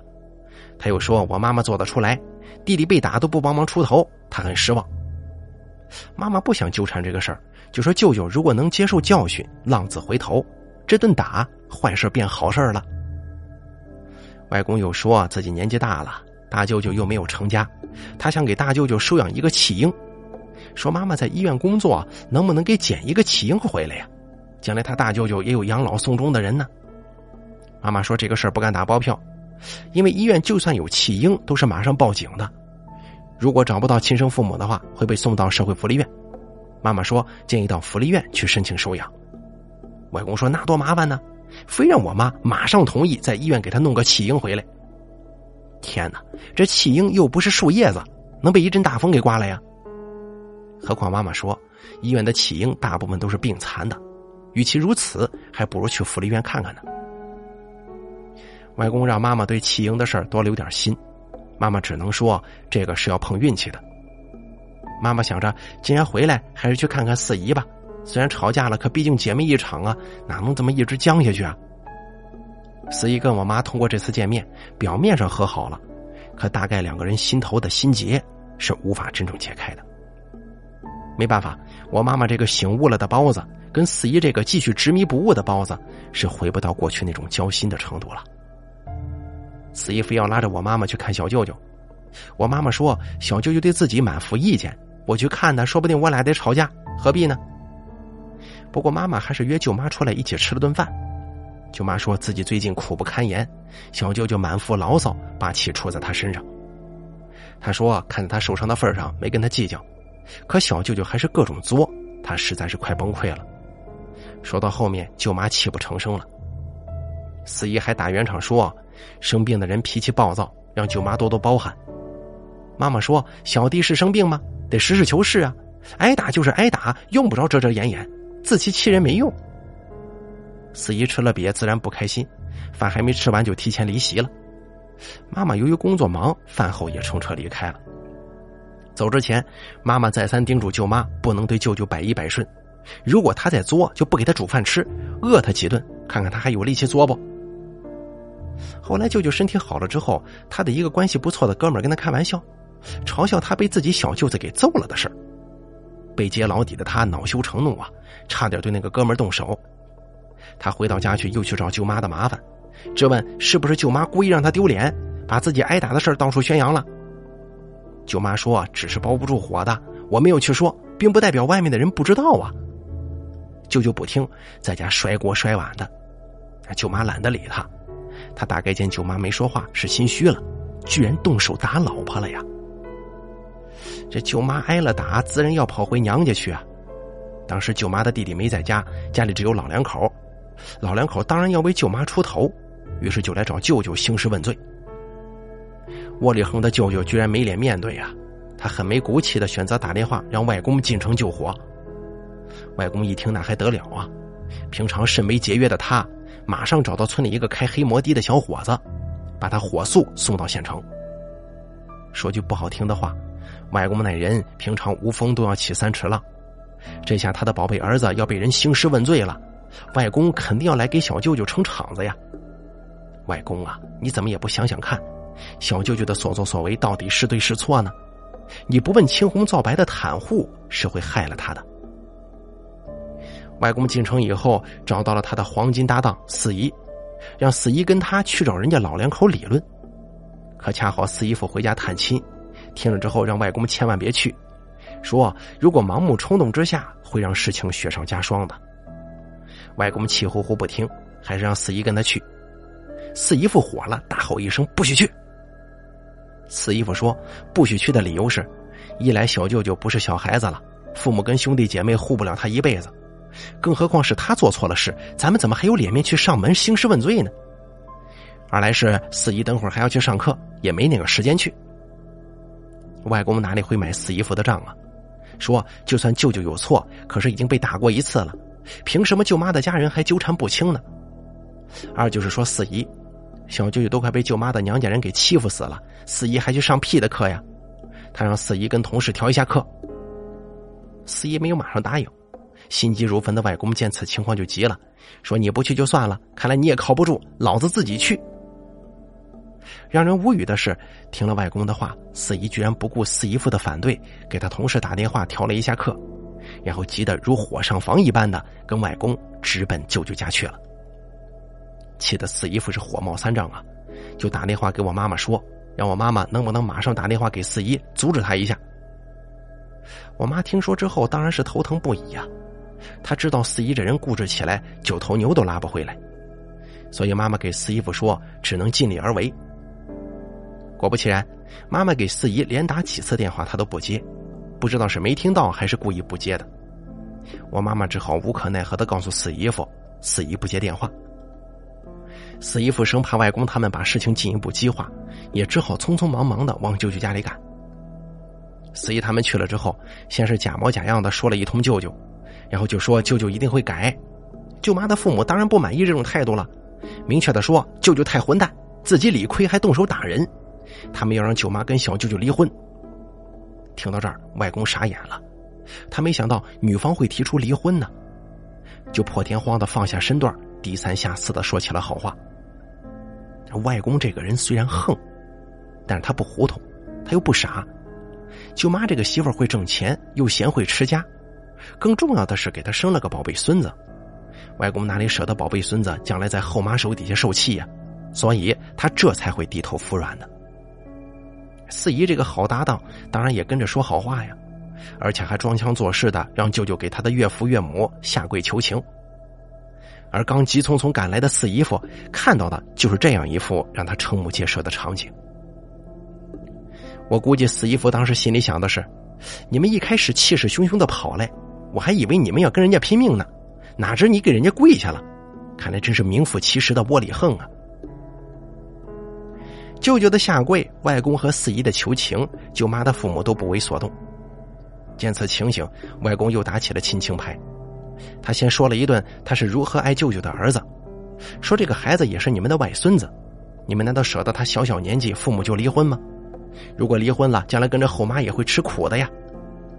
听到这儿，舅妈的父亲说：“离婚之后，孩子跟着妈妈。”外公傻眼了，叫起撞天倔来，说：“孩子是他们家的独苗苗。”就算离婚，也没有跟着舅妈的道理。他说：“舅妈不好，难道后爸就能好了吗？后爸会把舅舅的儿子当成亲生的来疼爱吗？”果不其然啊，孩子是老两口的软肋。一时之间，所有人都沉默了。这里插播一下啊，晚饭的时候接到老妈电话，又听到一件四姨最新的极品事件。三姨的儿子小时候是药罐子，长大了之后身体逐步好了起来。前段时间，三姨的儿子到县城打工，老板不管住宿，三姨说四姨家有多余的房间，看看能不能去借住啊。四姨断然拒绝，后来又改口说要房租。听听，真是双重标准呢。看他对小舅舅和三姨，简直就是冰火两重天呢。总之呢，那次舅舅没有离婚，但是舅妈的父母提出别搞那个什么 A A 制了，让舅妈把舅舅的工资卡保管起来，每个月只给舅舅三百块钱零花钱。舅舅哪里肯干呢？就说这钱还不够他抽烟呢。舅妈的父亲没好气的说他：“你以后如果想得肺癌，你就抽吧。”舅舅肯定是心中不满到了极点呢，觉得又要被戒毒，还要被迫戒烟，觉得自己是窝囊气，就不同意。外公怕拖下去，舅妈的父母更不满呢，就粗声大气的吼舅舅，让他赶快同意。舅舅见自己的强力外援开口了，就极不情愿的把工资卡交给了舅妈，然后风波暂时平息。可是让我们没想到的是，后来我妈妈才知道，四姨这个包子觉得舅舅被欺负的很可怜，居然每个月私下里给舅舅补贴钱，所以舅舅是烟照抽，麻将偷偷的打，不过最后还是东窗事发了。不过呢，这都是后话啊。舅舅的离婚风波过后，几个极品暂时消停了一段时间。妈妈晋升了职称，是副主任医师了。四姨知道之后，酸溜溜的让我妈妈请客。我妈妈当然不会同意啊，说小题大做。四姨开始诉苦啊，如果当年要是读过大学，或者就算读过大专的话，肯定也不会混得比你差呀。四姨还说，我妈妈是几个姐妹当中文凭最高的了，说我妈妈反而不感恩外公，处处跟外公作对，说我妈妈对不起她。妈妈知道她心里憋屈啊，就没搭她的话。四姨越说越起劲儿，又说我妈妈不地道，在她女儿面前挑拨离间，害得她女儿不跟着她了。我妈看到四姨事到如今还执迷不悟，很是生气啊，但是跟四姨这种死脑筋说不清楚，就没跟她争辩。四姨似乎觉得自己太自讨没趣了，就说改天来亲自祝贺。我妈妈说真的用不着，别人知道还会认为自己多嘚瑟呢。总之啊，四姨就想方设法的让我妈妈对外公生出愧疚之情。可我妈妈识破了他的想法，加上我妈妈只是不愿意去填舅舅那个无底洞了，对外公外婆还是该尽孝心就要尽的。对于我妈的话，四姨最终是无话可说。但不久之后的一个周末，她又来到我们家了。那个时候，我们家买了新房子，正在搞装修。四姨跟我妈妈说，让我妈妈趁此机会跟我爷爷奶奶分开。我妈妈说不可能，两个老人年纪大了，我爸爸又不在身边，分开住不放心。四姨还故作高明的说：“哎呦，住久了矛盾就多了，毕竟不是亲生父母嘛。”我听了之后就说：“四姨，他们是我的亲爷爷亲奶奶。”四姨说：“我们大人说话有你小孩插嘴的份吗？”我气得狠狠的瞪他，他就马上对我妈妈说：“这个没家教，那个没修养的。”结果自己女儿才没教好，对长辈一点也不尊重。我妈妈没理他，只是让我出去回房间好好学习去。我气坏了，觉得四姨肯定又要使坏，就不肯走。妈妈也就没有坚持了。我当时心想，四姨真的就是根搅屎棍呢。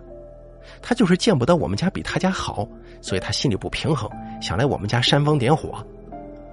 我想自己已经是大孩子了，不能任由他来欺负我们呢。那时候容易冲动嘛，我就说让四姨别管闲事我说让他回去管好小舅舅就行了。我看到我妈妈用赞赏的眼光看着我，我心里就有底儿了。然后我就说爷爷奶奶是一定要跟着我们住的。他就问我妈妈，那两个老人现在住的房子怎么处理呀？我妈妈就让他自己去问老人家。他在我妈妈这儿碰了一鼻子灰，又没达到挑拨离间的目的，心有不甘的回去了。然后我跟老妈长出一口气呀，心想终于把他打发走了，拍手称快。我妈妈却还是脸带忧郁。后来我才知道，妈妈是四姨的亲妹妹，对四姨这个人的个性了如指掌。他是想到四姨肯定还会再出花招的。想到这种对四姨防不胜防的日子，老妈头能不大吗？不过不得不说的是啊，装修房子是一件很费精力的事儿。我爸爸又没在身边，爷爷奶奶年纪大了，我又在读书，所以担子就全压在我老妈的身上，而且她还要上班。虽然装修的事儿有装修公司，但是这并不代表我妈妈就能彻底的当个甩手掌柜。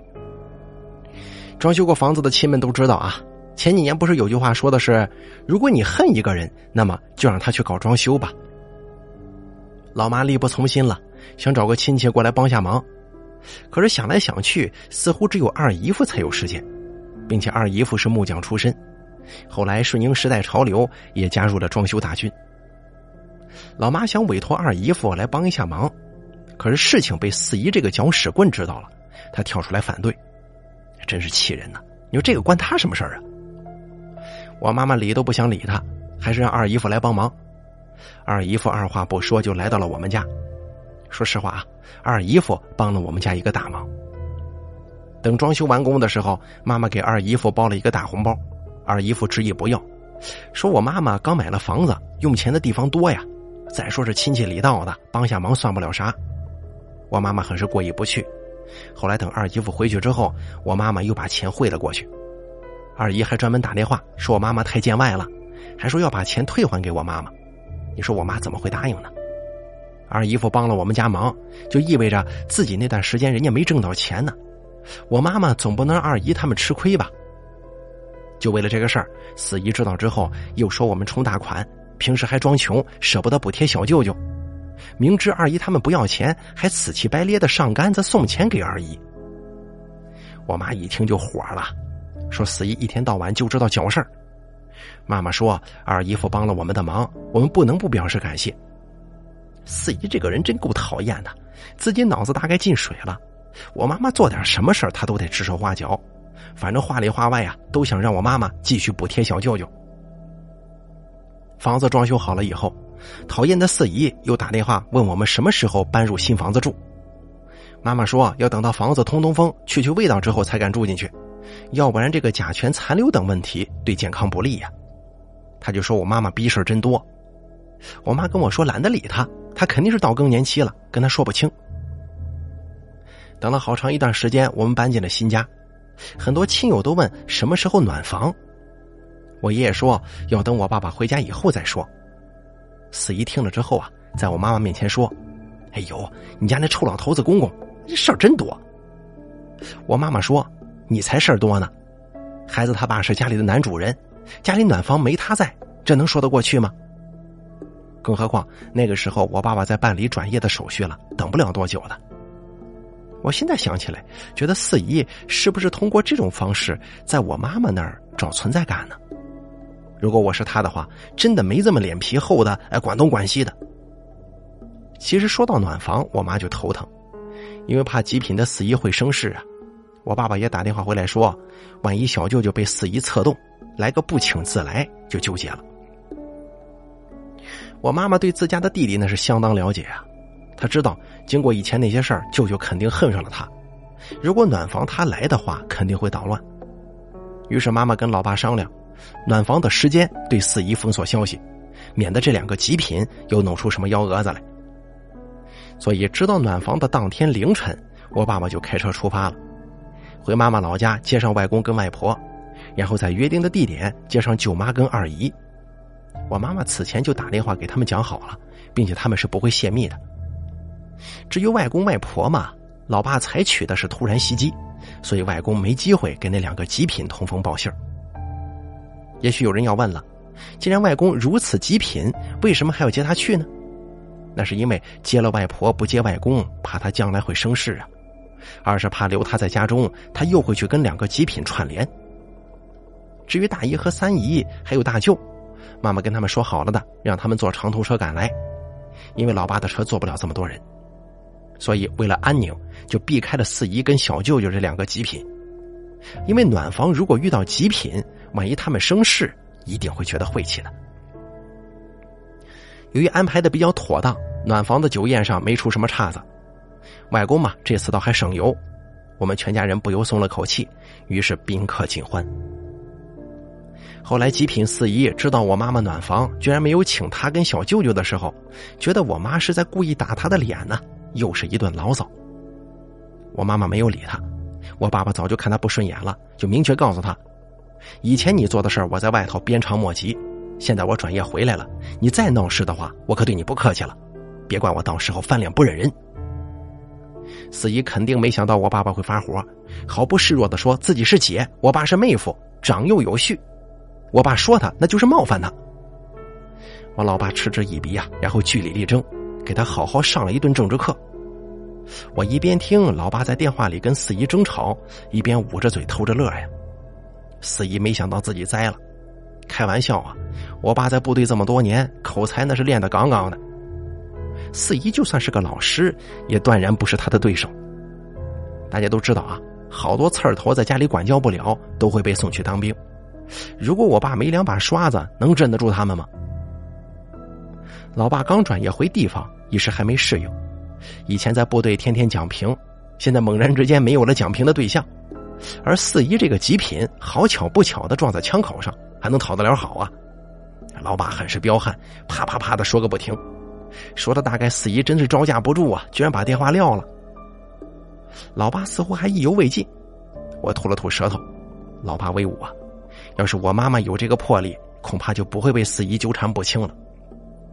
我呢，很狗腿子的给我老爸捶背，把老爸狠狠的恭维了一番。老爸说：“少拍马屁了，你放心吧，我现在回来了，就不会再让你跟你妈妈受你四姨的气了。”我听了之后眼睛一红，眼泪没忍住掉了下来。我心想，还是老爸比老妈威武啊！老妈毕竟没有老爸的魄力，这么多年跟四姨的恩怨纠葛，让人头疼也心疼。也许老妈还对四姨抹不下面子，跟他完全绝交吧？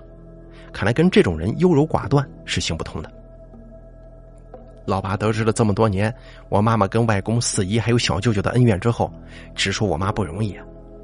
说以前只是知道那三人不是省油的灯，但具体细节了解的不多，还对他们抱有幻想。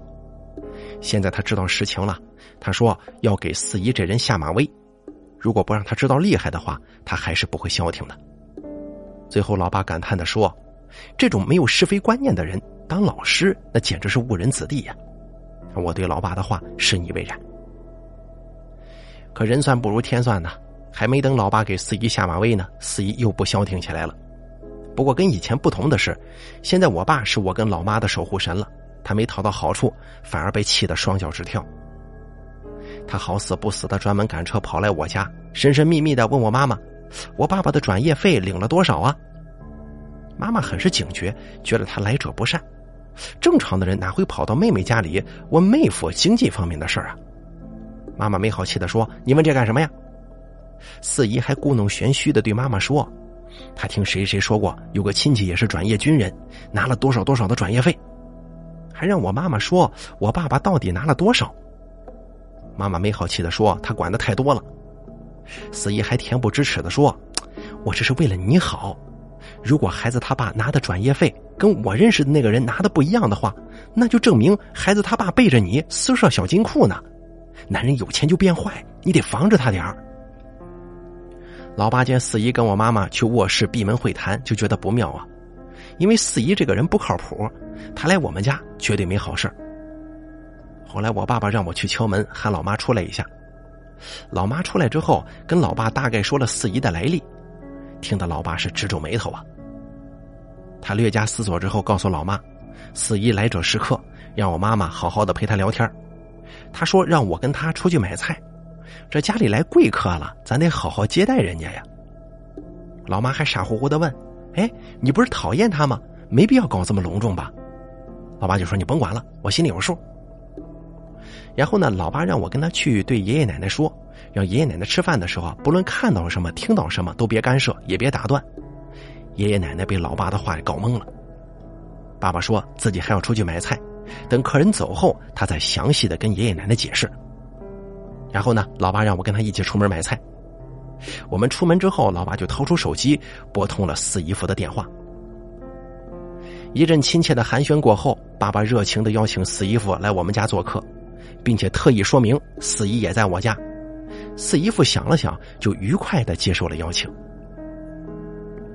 因为四姨夫工作的城市呢，离我们所在的城市走高速公路只有一个小时左右，来往很方便。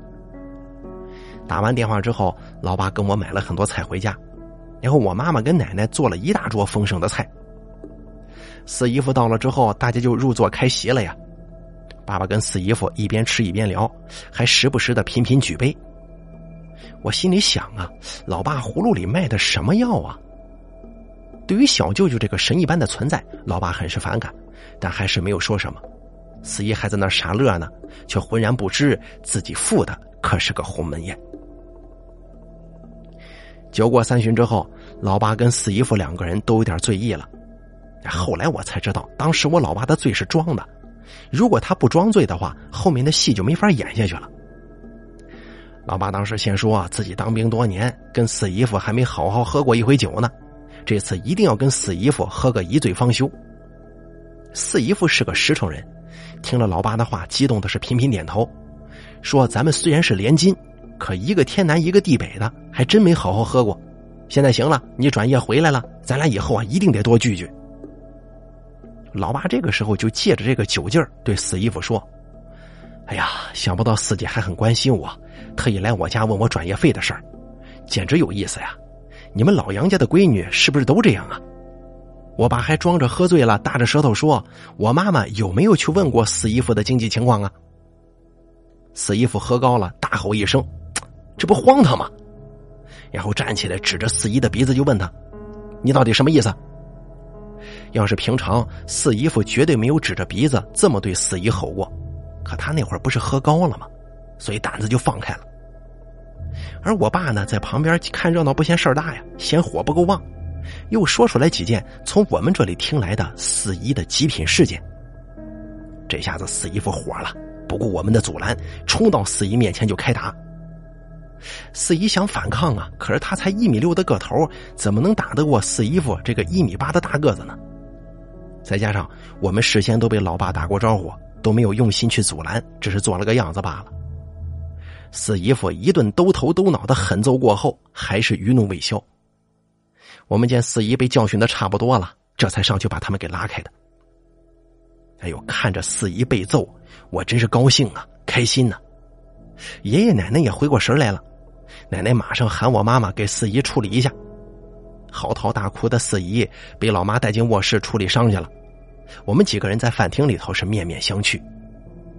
老爸这个时候做出了一副痛苦的神情，对四姨夫说：“四姐夫，今天这事都怪我不好，我怎么就管不住自己这张破嘴呢？胡说八道一通，害得四姐挨了打。”说着，老爸还伸手打了自己一个耳光。他还想再打呢，被四姨夫把手给抓住了。看着老爸的举动，我爷爷奶奶是目瞪口呆，因为当时我们都以为老爸是真喝醉了，哪知他是装醉给四姨下套呢。妈妈给四姨弄好了伤口之后，来到饭厅，说我爸爸胡言乱语，把四姨给害惨了。老爸一脸无辜的表情，说自己没管好嘴，他甚至说了：“四姐啊。”你要是想出气，你随便打我就是了，我绝对不躲。然后老爸又用很吃惊的语气说：“四姐夫，你怎么把四姐打这么惨呢？夫妻之间有什么话不能好好说呀？非得动手动脚的。”四姨夫还长叹一声，安慰我老爸，让他不必自责。当时我不知道老爸装醉呀，以为他真喝高了，还在心里想：我爸平常这么稳重的一个人，怎么喝醉了之后变成这个样子了？后来哭哭啼啼的四姨扬言要跟四姨夫离婚，四姨夫在气头上就说：“离就离，我怕你啊。”总之啊，这回的事情在老爸的设局之下，四姨吃了个哑巴亏。老爸还做出一副痛心疾首的样子，不停的给四姨道歉，让四姨把想发的火也发不出来。看着他鼻青脸肿的样子，我在解气的同时又有点怜悯他。后来，爸爸给四姨买了奶粉，还有阿胶一类的补品，非要让四姨拿回去补养身体，说是他向四姨赔礼道歉。四姨恨得牙根痒痒啊，但是对老爸毫无办法，就算想告都没办法呀，因为动手的又不是我爸。整件事情下来，可怜四姨夫了，被我老爸当了一回枪使。我还以为经过这回的事件啊，四姨夫跟老爸不会来往了，哪知我想错了，他们二人从那以后经常相聚。四姨挨打的事情被外公和小舅舅知道了，两个人嚷嚷着要修理四姨夫。老爸知道了以后说：“他们几个人真是不消停，放着好好的日子不过，一天到晚挑事儿。他们有时间瞎闹，四姨夫恐怕还没时间奉陪呢。我爸的原则就是，亲戚之间的尊重是相互的，如果你不仁，就别怪我对你不义。他特别反感我妈妈跟四姨之间那种剪不断理还乱的关系。他说了，要么你跟你那个四姐断，要么就正常相处，但前提是你们之间的来往不要涉及到你那个活宝弟弟。亲兄弟都得明算账，你跟你那个弟弟要如何相处是你自己的事儿，不要让你四姐在里面瞎掺和嘛。老爸说：“对外公外婆他们是长辈，我们理应孝敬，但不能愚孝。”妈妈很是苦恼，说：“老爸说的轻巧啊，跟四姨他们相处哪有老爸说的那么轻松呢？还让老爸不要纸上谈兵。”老爸说：“老妈没有完全开窍啊，然后他居然找四姨夫谈心去了。”老妈跟四姨的感情，我不知道该如何形容，不晓得爱恨交加贴切不贴切啊？两个人毕竟是同胞姐妹。相互支撑，走过了那段苦涩的包子生涯。后面我妈不当包子之后，两姐妹就心生了芥蒂。可是当四姨在老爸的策划之下被四姨夫大打了一顿之后，她又开始同情起四姨来了，说我老爸这人呢心太狠，说四姨夫下手太重，不顾及夫妻之情。总之，老妈很纠结。哎呀，说了这么久，我四姨头都大了。回过头来，咱说一下我那小舅舅吧。我舅妈不是跟同事合伙开了一个卖包子馒头的小店吗？哎，生意一直不错啊。几年之后扩大经营范围，还招了三个工人呢，兼营卖盒饭和炒菜。舅妈这个人很是吃苦耐劳，每天早起摸黑干活。可小舅舅这个人呢，还是怨声载道，抱怨舅妈不体贴他，说舅妈眼里只有那个破店。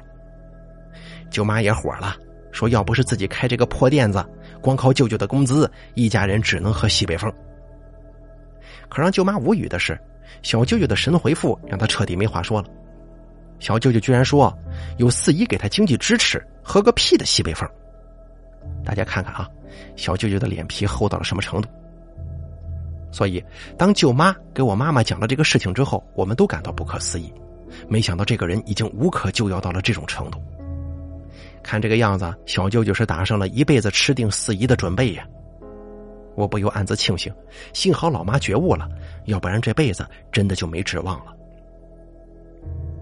小舅舅遇到自己不上班的时候，就神气活现的跑到舅妈店里，俨然一副老板的派头，对工人指手画脚，一气指使。舅妈肯定觉得舅舅没有对店里做出一分钱贡献，你凭什么来店里摆老板的谱啊？所以就没给他好脸色。于是小舅舅就更加认为舅妈欺负他，满腹委屈的找四姨倾诉。四姨这个人肯定是无条件的力挺舅舅到底呀，所以就火冒三丈。可四姨到底还是不敢去找舅妈的麻烦，因为上次舅舅离婚的风波让四姨不敢轻举妄动，所以他妄图使用温情的方式来打动舅妈。先是代表舅舅向舅妈道歉，等舅妈脸色缓和之后，才抛出核心问题。四姨说的大概意思就是，虽然是舅妈跟同事开的，但是舅妈跟小舅舅是夫妻呀。所以这个店有一半应该算是舅舅舅妈的夫妻共同财产，所以舅舅指使工人，天经地义，合理合法呀。而且四姨还颠倒黑白的说，舅舅是牺牲自己的休息日到店里给舅妈帮忙的。哎呦，舅妈一听四姨这一顿巧舌如簧，肯定是非常生气呀，于是就没给四姨好脸色。自讨没趣的四姨当然回去之后就跟舅舅同仇敌忾，说舅妈的不是啊。想来真是无语了，四姨这么多年对小舅舅的无条件袒护，已经让他没有了基本的是非观。后来没过多久，小舅舅又闹出幺蛾子来了，他说要买车，让舅妈出一半的钱。舅妈很是吃惊啊，说小舅舅头脑发热，你住在小县城里头，工作单位离家又不远，买车没必要。可是小舅舅不干，说现在男人没有车就没面子，还说自己的战友谁谁谁都有车。每次跟战友一起聚会吃饭什么的，好多人都有车了，自己每次还得打的去，很没面子。舅妈没理他，他当然又把主意打到四姨这个倒霉蛋身上去了。我想这么多年，四姨在舅舅眼中已经不仅仅是四姐了，四姨分明就是小舅舅的 ATM 机。四姨居然还很理解小舅舅，说男人在社会上活的就是一张脸呢。既然小舅舅的战友和朋友之中好多人都有车了，小舅舅还骑着摩托，确实丢份儿作为一向对小舅舅百依百顺的四姨，怎么忍心小舅舅受如此巨大的委屈呢？于是答应帮小舅舅想办法。小舅舅听到承诺之后，当然很欢乐的回家去了。四姨在跟我妈妈的通话中，把小舅舅想买车的事儿告诉了我妈妈。我妈妈就问四姨是不是又给小舅舅钱了？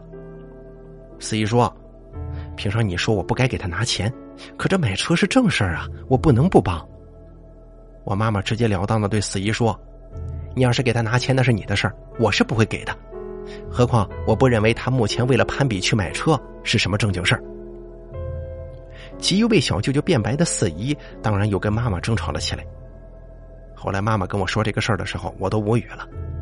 特别是我都不记得妈妈跟四姨为舅舅已经争吵过好多次了。那次争吵过后没多久，老爸带着我跟老妈出去旅游了一大圈回来。这个事儿被四姨知道之后，她道貌岸然的说：“我妈妈才是心口不一的人，说我妈妈一方面说小舅舅买车是乱花钱，一方面自己出去旅游那才真是大手大脚的乱花钱呢。按照四姨的理论就是。”小舅舅买车的话，虽然花了钱，可是车有这么个实物啊。我们出去旅游花的钱，那叫浪费。他说：“现在只要上网，哪里的风景看不到啊？何必花那个大钱亲自去看呢？费钱不说，还浪费时间。”对于他这个论调，我妈妈懒得跟他辩论，只说每个人对金钱的看法不同，想怎么安排支配，那是自己的事儿。好了，咱们这故事也就说完了。可能有很多朋友听完之后就觉得吧，怎么这后头没什么结尾啊？因为这个事儿笔者分享到这边就没了，因为日子还在继续嘛。后面发生了什么，谁会预知到呢？不过大家个人觉得吧，他这个小舅舅是这番秉性，用现在的词儿来形容他，你可以管他叫吸血鬼，也可以管他叫巨婴啊。当时大凯在讲述这个故事的时候，直播间有好多听众朋友也在说：“哎呦，这样的人在现实生活中其实并不少见的。”可能现在听到这个故事的你，你身边可能会有一些亲戚啊、朋友啊，正在经历、正在经历跟这个故事所说的类似的情节。其实像这种啃老的、不知道付出、只知道一味索取的人，在这个社会上其实一点都不少见。还是咱们节目一开始说的那句话，希望大家在遇到不公平对待的时候，敢于说不，不要一味的去顺从。人家既不念你个好，你反而还委屈了自己呢，何必呀？好了，节目就做到这儿。大家都消消气，咱们下期节目不见不散。